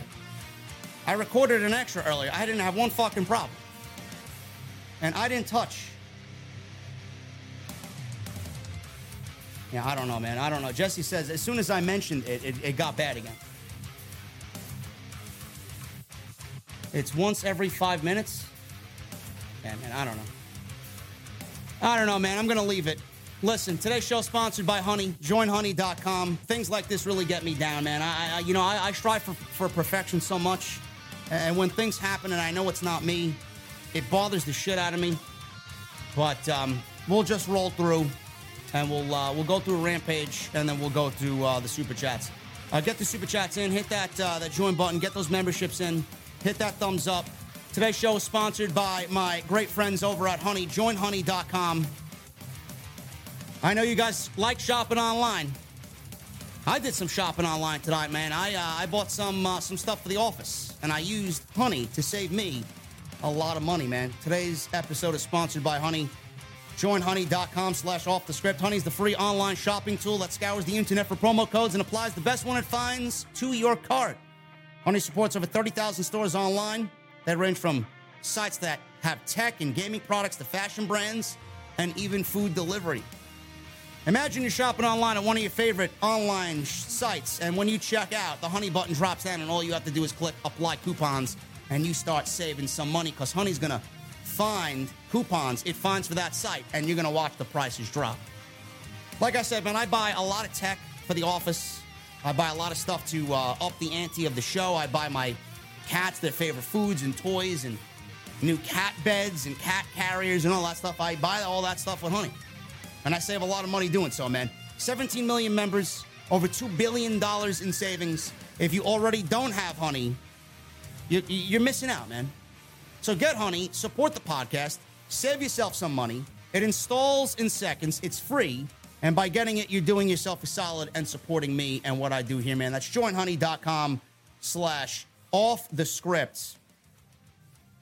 Once again, that's joinhoney.com slash off the script. I want to thank them for, once again, supporting the podcast. Moving on, man. Moving on, we have uh, Rampage. Let me take my notes out here. Rampage was uh, not live tonight. Rampage started off with uh, Takeshita and Eddie Kingston in the opening match. I love Takeshita, man. I think Takeshita is fucking awesome. I really do. Um, I think he needs to be signed to A E W. I think he needs to be a full-time A E W superstar. And I honestly think he needs to be a staple on that roster. He is awesome. I am so impressed. Every time he comes out there, man, I'm more and more impressed by him and what he does.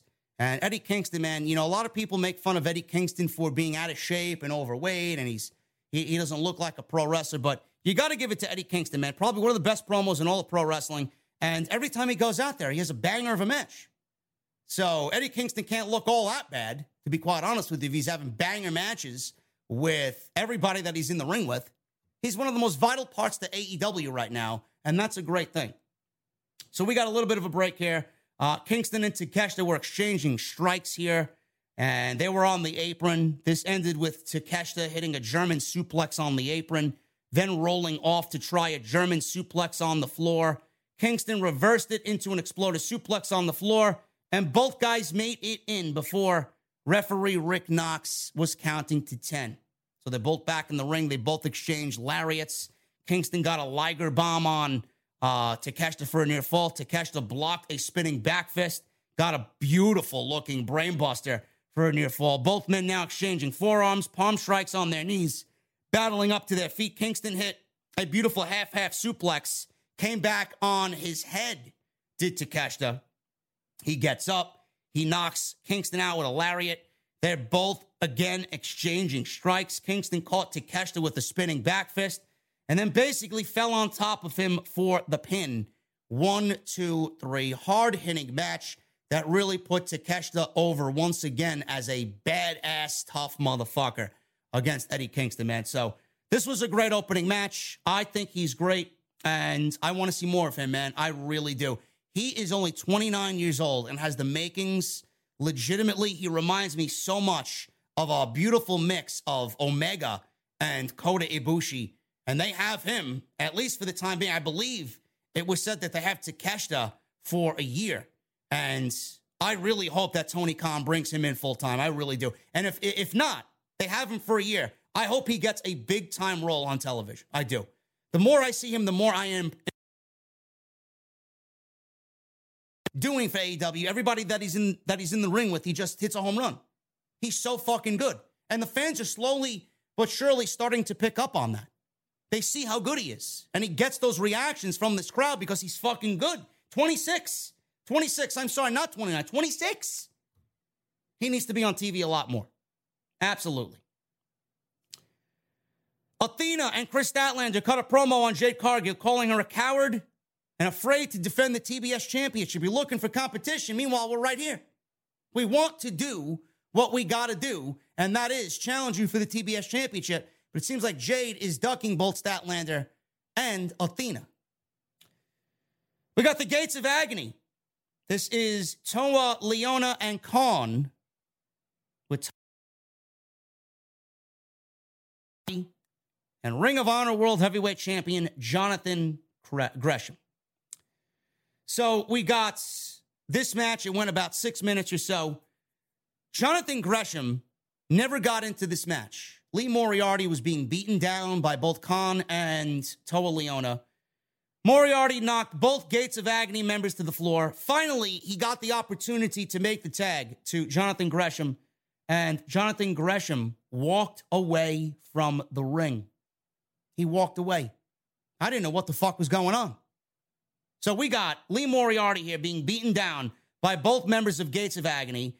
Blanchard and Gresham on the outside ended up hugging and embracing.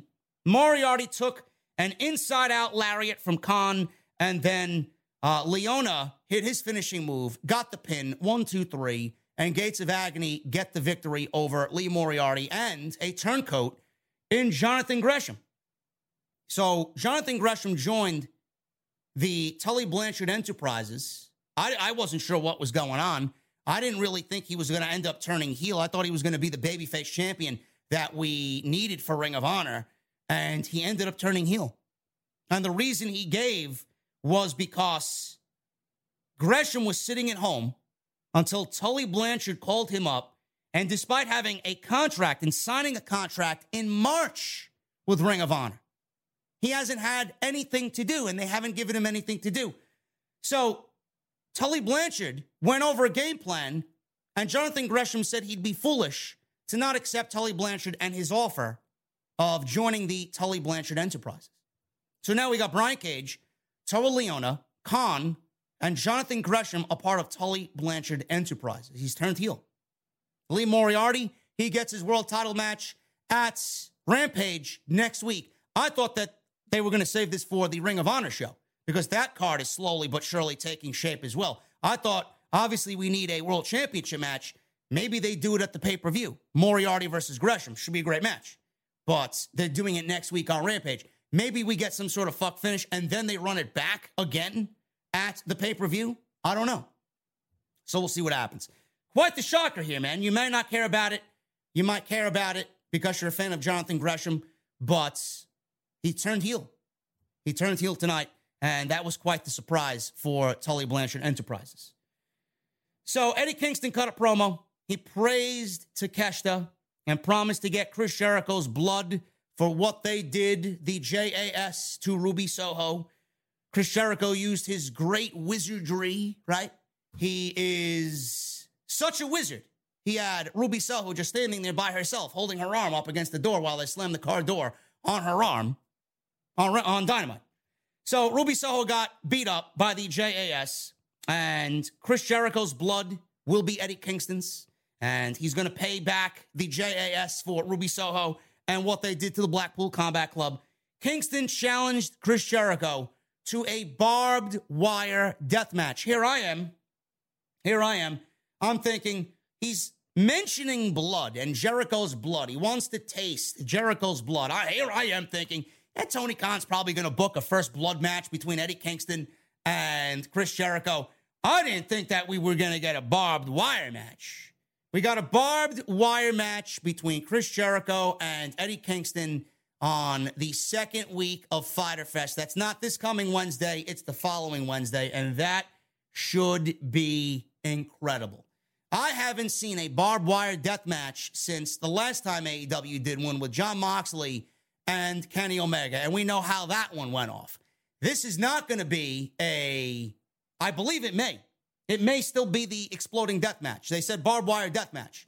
Uh, I'm not sure if it's exploding or not. They didn't really say it was, but I hope it's not. For A E W's sake and the technical issues that they had, I, I hope that it's not. But I haven't seen a traditional barbed wire death match since the Sabu and fucking Terry Funk days in E C W. This is going to be great. And then J A S is going to be suspended above the ring because they're going to actively be promoting Shark Week, right?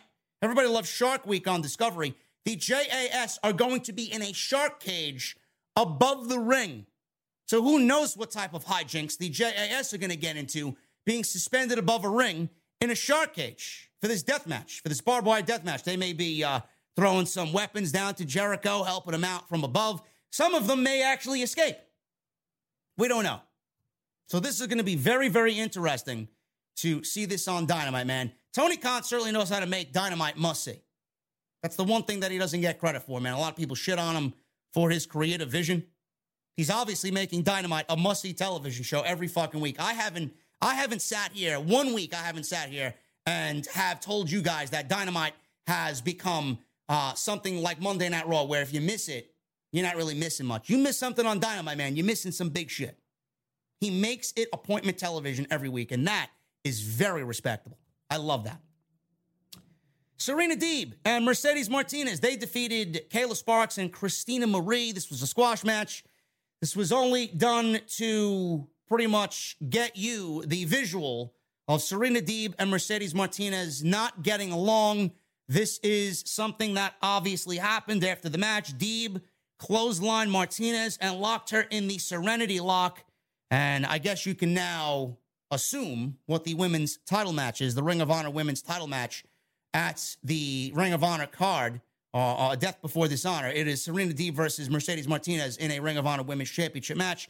Clearly that was, thank God, Jesse and I talked about it on, on Wednesday. Serena Deeb and Mercedes Martinez, another tag team.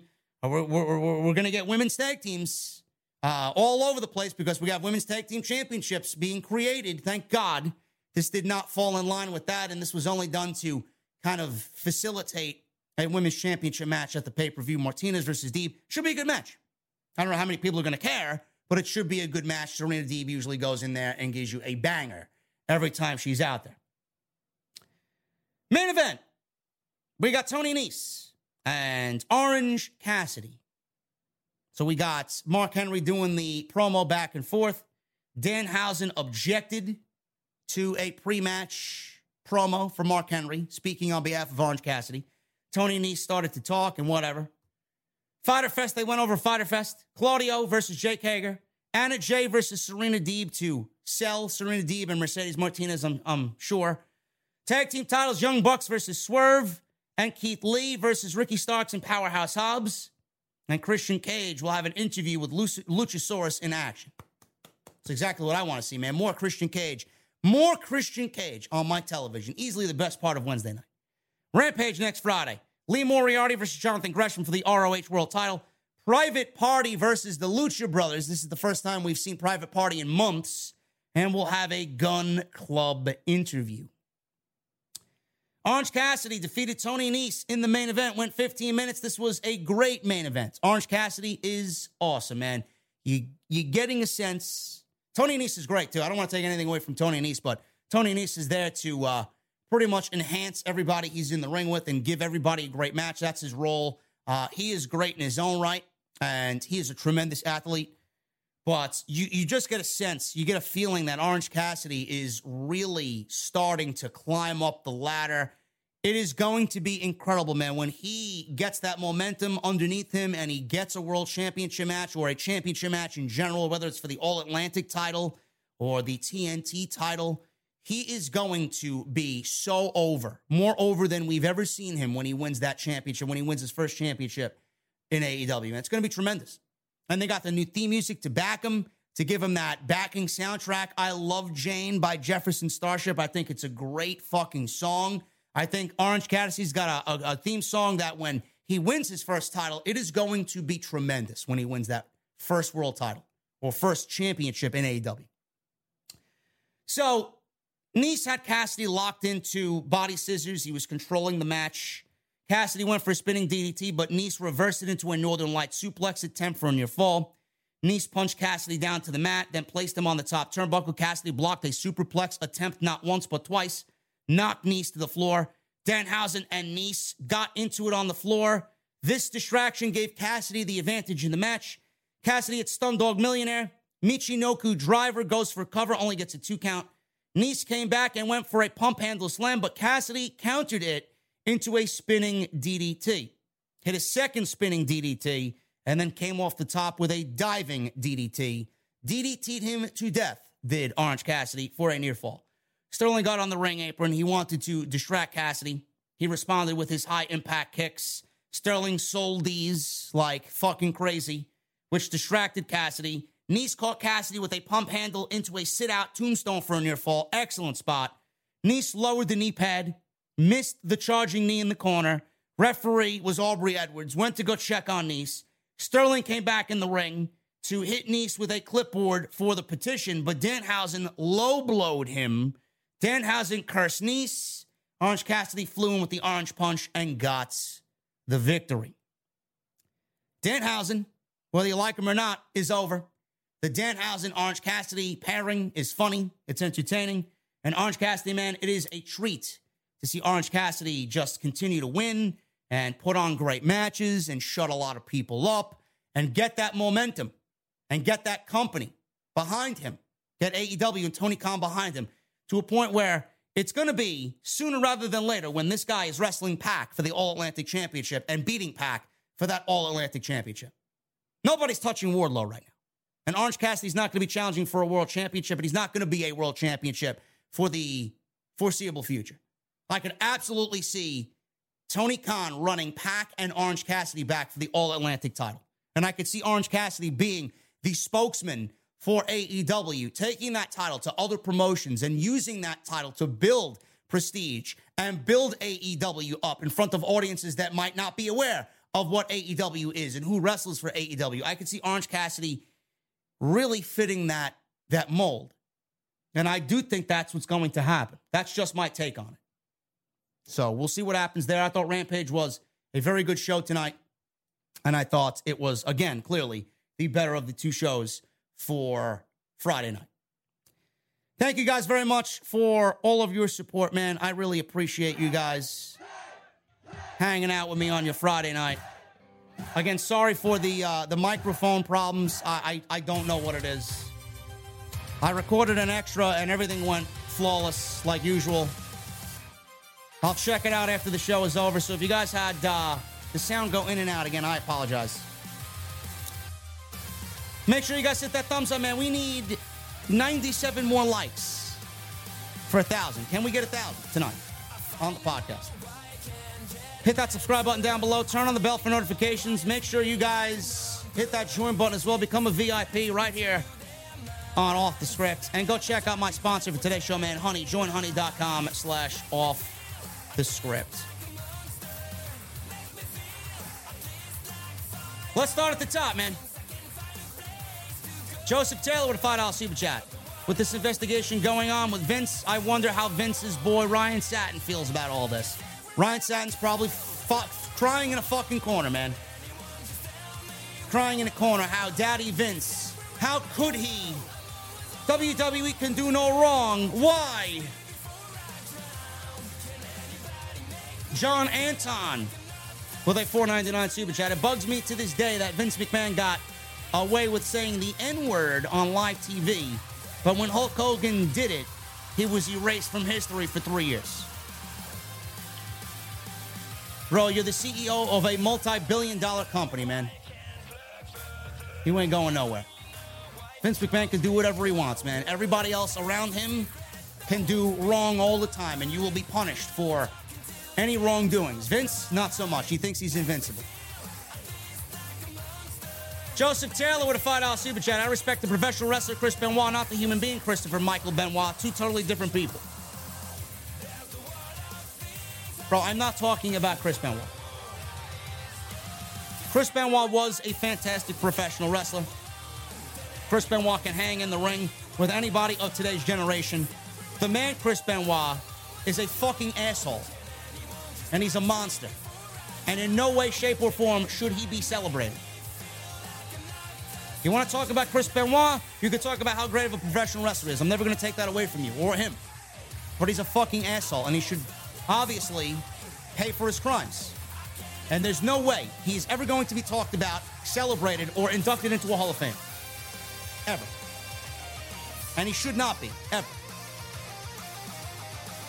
Paul Heyman said it best. Those two, Nancy and his son, had no choice in the matter. Chris Benoit had a choice. His choice was to kill, and he should be punished.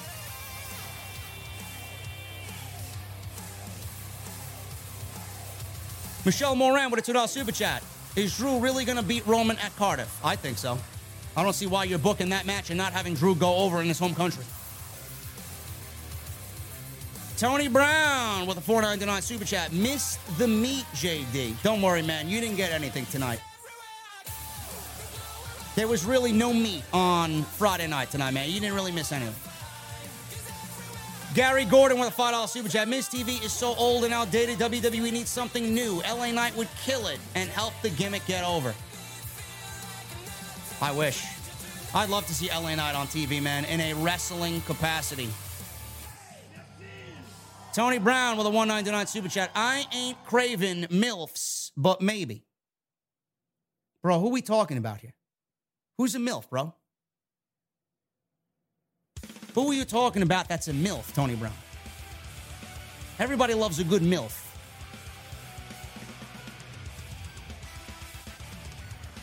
Gary Gordon, thank you for the five dollar super chat, man. And Tony Brown, thank you so much, man. The Undertaker with a ten-month super chat.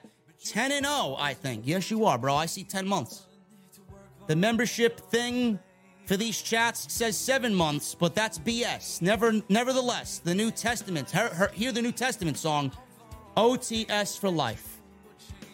Uh, the Undertaker, I'm not sure which song are you talking about, bro. Um, I know they released a new video. It's not really a new song. That album came out last year, brother.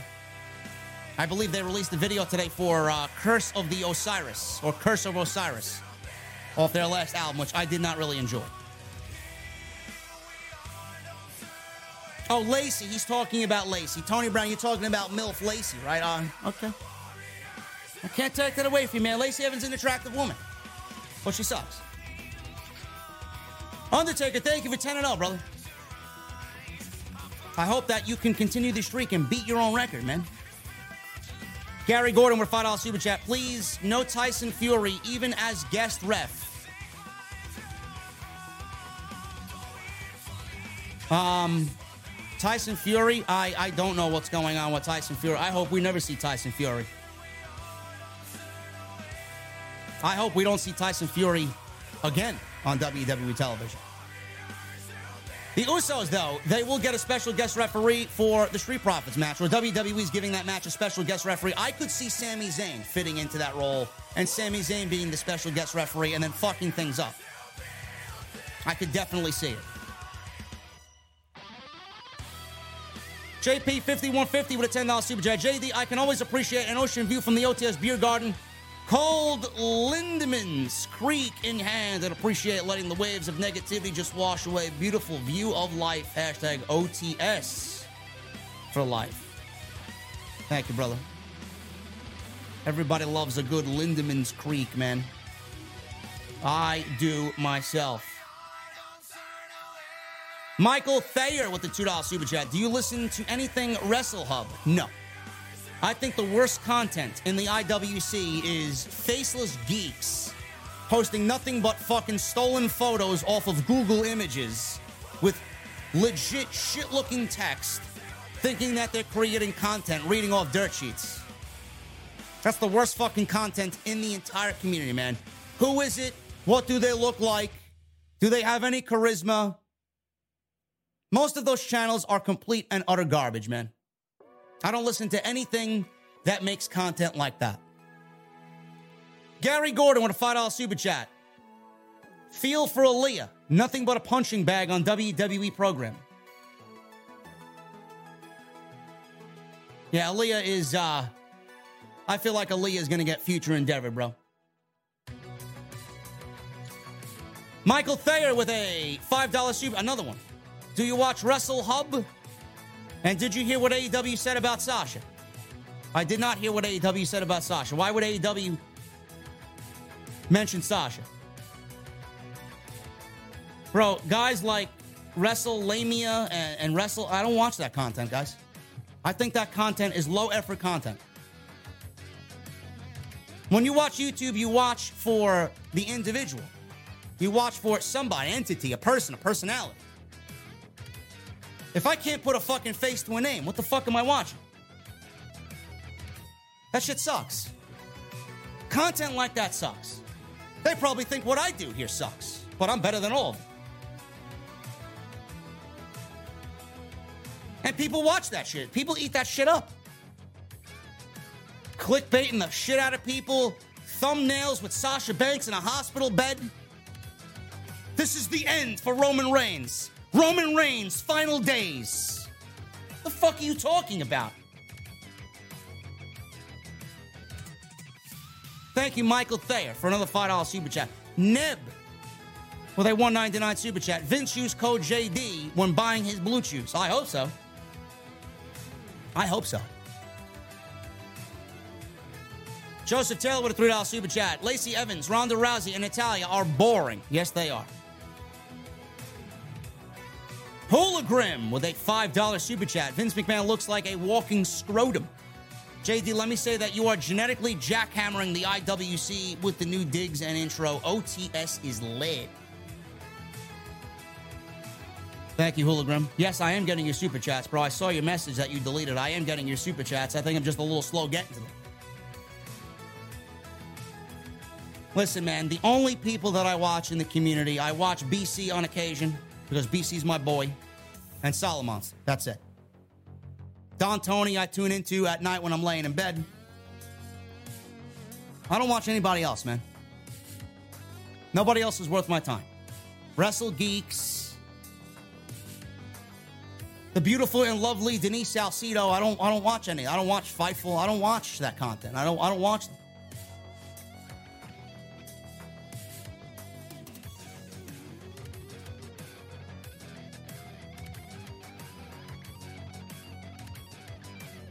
Trying to change my ways, guys. Trying to be a, I'm trying to be a good personality.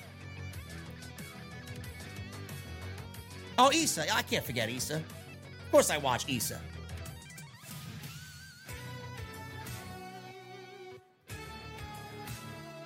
Um...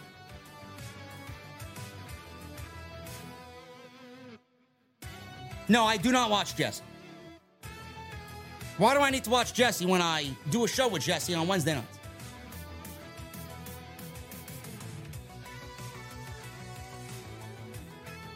Hologram, thank you so much, brother.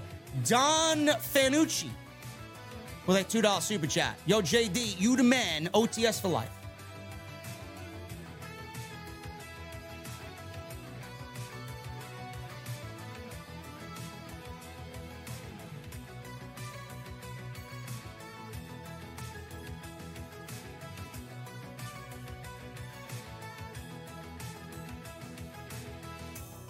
Ronald Sims becomes a new member. Ronald, what the fuck are you drinking, man?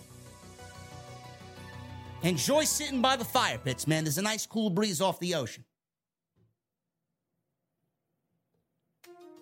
Hopefully the, uh, hopefully the sound has kind of rectified itself, man. This shit was bothering me all stream. Really, you guys don't know how I am such a perfectionist, man. I'm hoping this sound is uh, normalizing tonight. I don't know what the fuck happened. It had to be a YouTube thing. Michael Evans says other podcasters were dealing with the same thing. Michael Evans, how, how did you find that out, bro? How do you know that? James Clancy. J D, you going to any good concerts? No, man. The next concert I go to is Alter Bridge when they have their new album, Pawns and Kings, coming out in October. All good. I know it's all good. Normally it is good. I don't know what happened.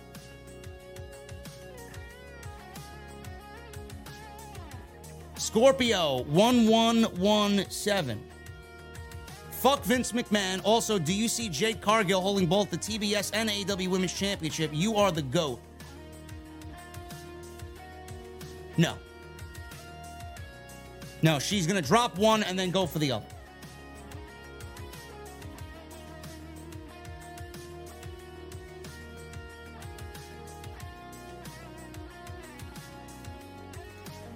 N B A young boy fan with a four ninety-nine super chat. The same people that were attacking Tony Khan for hugging wrestlers are defending Vince being a piece of shit.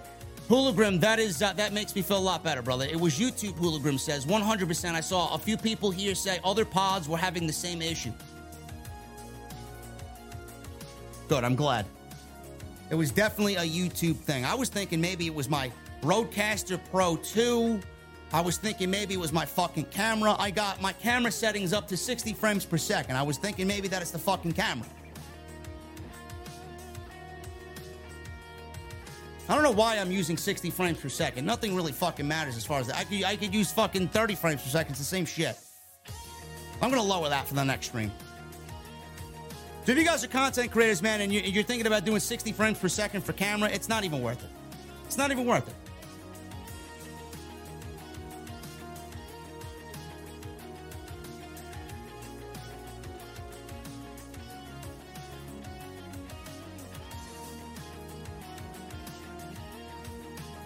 N B A Youngboy fan, thank you so much, brother. Uh, Michael Thayer with the ten dollar super chat. Did you hear what A E W said about Sasha? That they released the women that they do use, they will sign Sasha Banks. I, I did not hear that, Michael Thayer. Where, uh, where did you hear this? Life moves pretty fast. You don't stop and look around once in a while. Yes, Matt Men podcast I usually tune into on, uh, on, when are they, on Thursdays?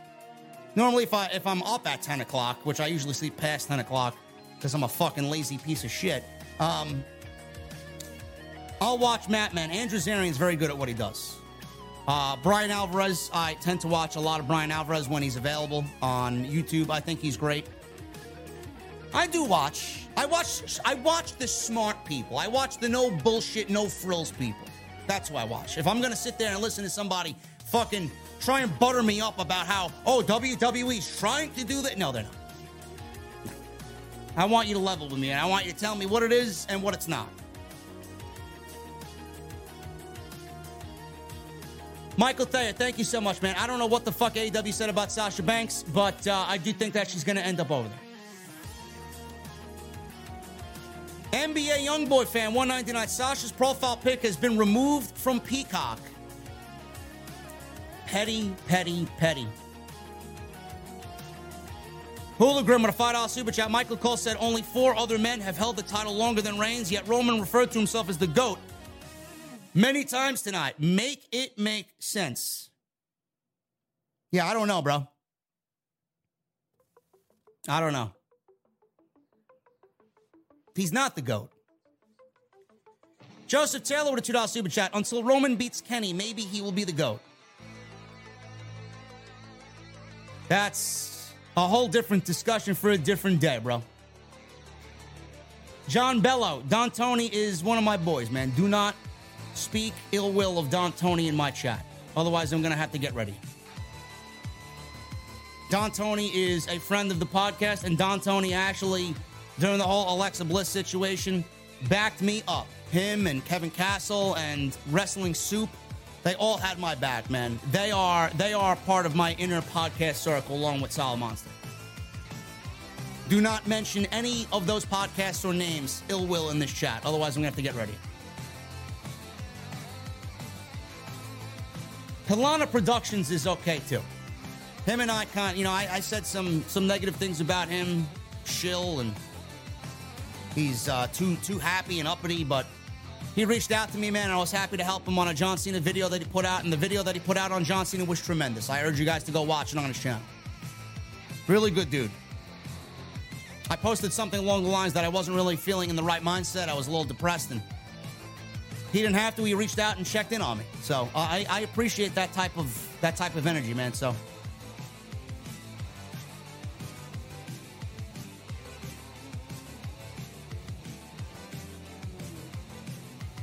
Ronald Sims with a five dollar super chat. Great show as always. Thank you for being the best in the I W C. Thank you, Ronald Sims. Enjoy that membership, brother. Abel Salas Junior with a five dollar super chat. J D, I was rewatching your Until Dawn gaming stream this week. Can't believe it's been six years. Will you be playing the spiritual sequel, The Quarry? Uh, Abel, yes, I would like to get back into streaming on my second channel. I put it off because I haven't been in the right mindset.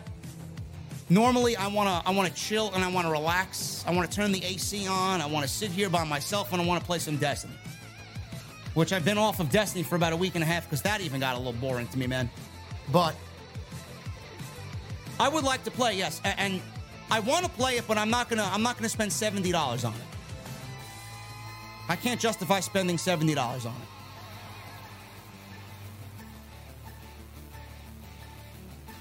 Uh, me Wilson with the four ninety-nine super chat. A E W. And speaking of gaming, speaking of gaming, I just got my email confirmation from Steam. I now have my Steam Deck available for purchase, but I don't know if I should go and actually purchase it. Does anybody here have the Steam Deck, and is it worth it for me to spend the money on it now after waiting all this time? Is what I want to know. Me Wilson with a four ninety-nine super chat. A E W Rampage was good. The Maximum Male Models thing sucks. My grandfather was embarrassed watching it. J D, you are awesome.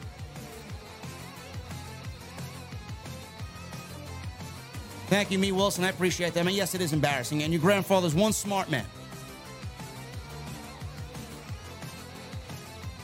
We need thirty-five likes, guys. thirty-five likes for one thousand. Can we get thirty-five likes for one thousand in the live stream?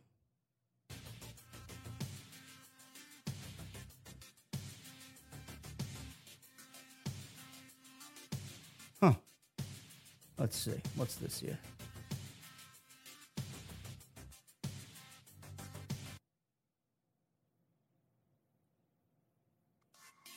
There we go. Um,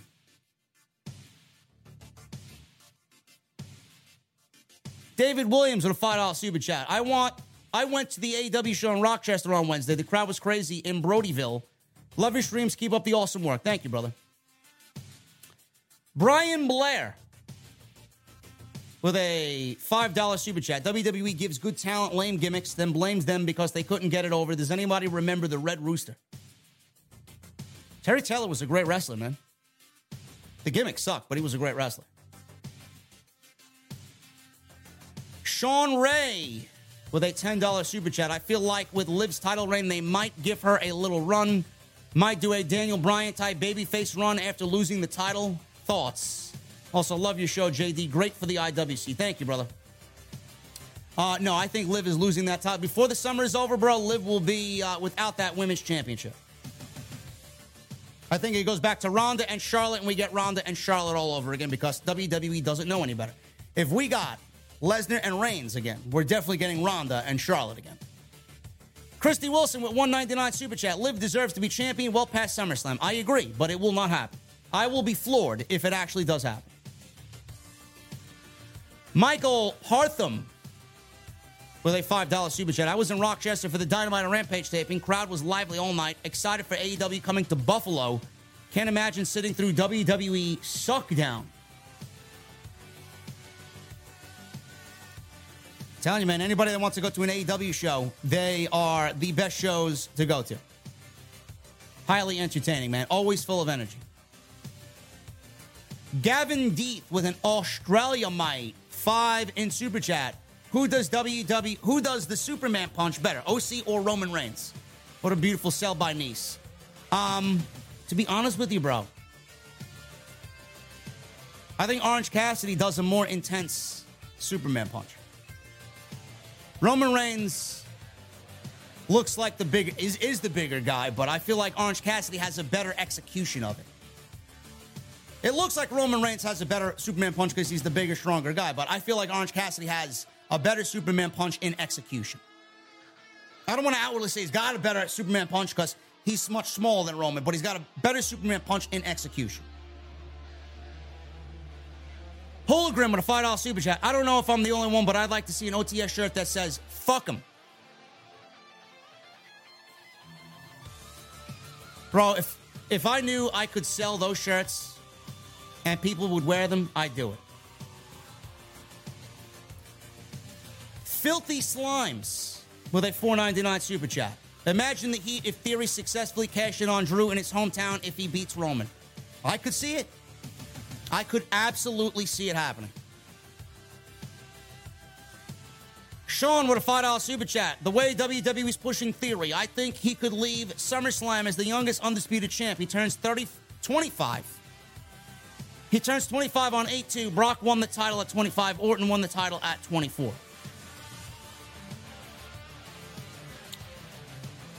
sad but true, man. I, I, I do think Austin Theory is going to be a world champion this year. Otherwise, they wouldn't have given him the briefcase. Joseph Taylor with a two dollars super chat. Do you watch Brian Zane and Wrestling with Regret? I do at times. I think Brian Zane is awesome at what he does.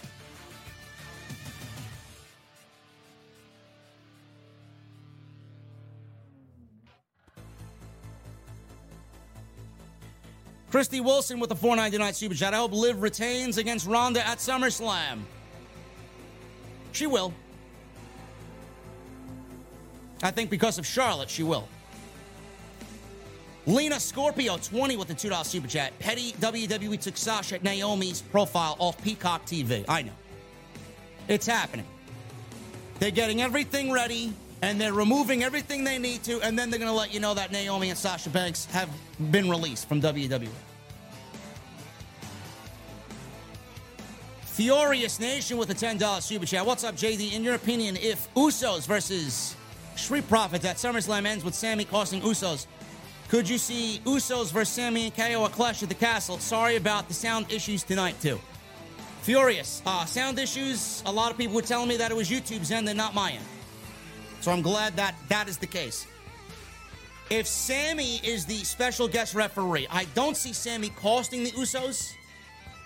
I see Sammy potentially costing the Usos, them retaining, and then blaming Sammy, the Usos. We'll blame Sammy for potentially costing them the championships, and then that's what happens.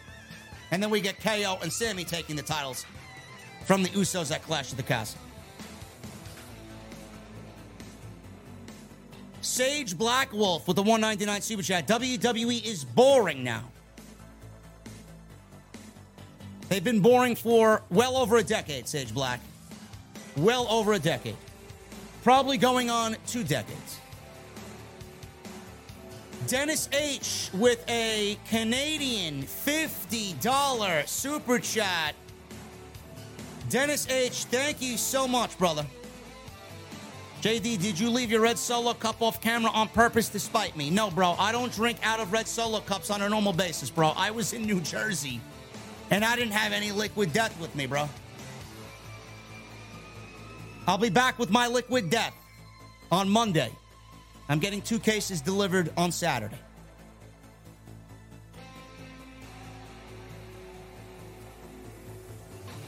And Justin Striplin with a nine ninety-nine super chat. Since Netflix canceled those Vince McMahon documentaries, maybe they should also cancel the planned Vince McMahon biopic movie, too. It was rumored that Bradley Cooper would play Vince McMahon. I don't know, man. Maybe we'll see that get canned as well.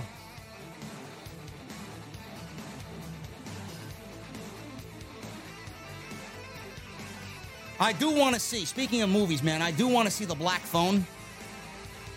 Hopefully it's still in movie theaters, man. I, I may have gotten to uh, the party a little bit late. I would love to see The Black Phone. I heard it was so good.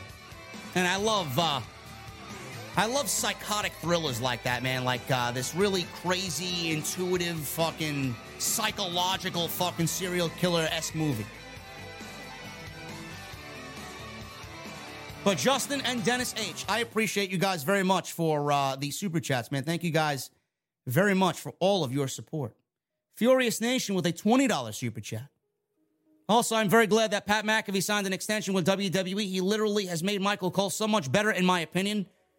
Their pairing honestly reminds me of Cole and Taz back in two thousand two. Thoughts?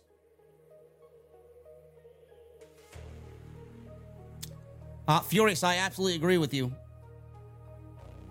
Um, I was never the biggest Michael Cole guy, but I do think that his his level of commentary and his energy has been raised because of Pat McAfee, and I do think that Pat McAfee has made Michael Cole a little bit more of an organic commentator, which I always appreciate. I really do. I think it's great. Justin Striplin with a four ninety-nine super chat. Speaking of biopic movies, Chris Van Vliet asked Chris Hemsworth about the Hulk Hogan biopic movie, but wasn't sure when it will start production. See, those movies I would be very interested in. Very interested. And I, ho- I hope the, the Vince McMahon one and the Hulk Hogan one do come out. And Dickens Dumont. J D, thank you for always doing what you do. Feeling nice right now. Give a huge shout out to the O T S family from me. Dickens Dumont, cheers to you, brother. Thank you so much, man. Enjoy your evening. It sounds like you're having a good time. May have a couple of cold beverages under your belt already. Anyway, guys, uh, I'm about to get out of here. I appreciate you all very, very, very much. Man, look at that beer garden, bro. Look at that beer garden, man. I love it. I love it. I think it's fucking awesome. Anyway, guys, again, thank you very much for all the support, all the super chats. Thank you for the new memberships. Thank you for the recommitments. Thank you for making us number one again tonight. Again, I apologize for the uh, sound going in and out. Uh, I don't know what the problem was. Hopefully, like Hula Grim said, it was nothing more than a YouTube issue. I hate when things don't go right live. But I appreciate you guys sticking with me. Follow me on Twitter at J D from N Y two oh six. That's Twitter and Instagram, TikTok, and Cameo. Hit that subscribe button down below. Turn on the bell for notifications. Make sure you guys go check out today's extra. Make sure you guys go check out all the other content on the homepage. Go check out Honey, my sponsor for today's show. Join honey.com slash off the script. And make sure you guys give me those guitar emojis in the chat and give me the sound of that music. I need it on max. Guys, I'll see you back on Sunday. We'll be live Sunday night with a brand new episode of the flagship podcast, Off the Script. I'll see you guys Sunday night from the Beer Garden. Until then, guys, I'll see you later.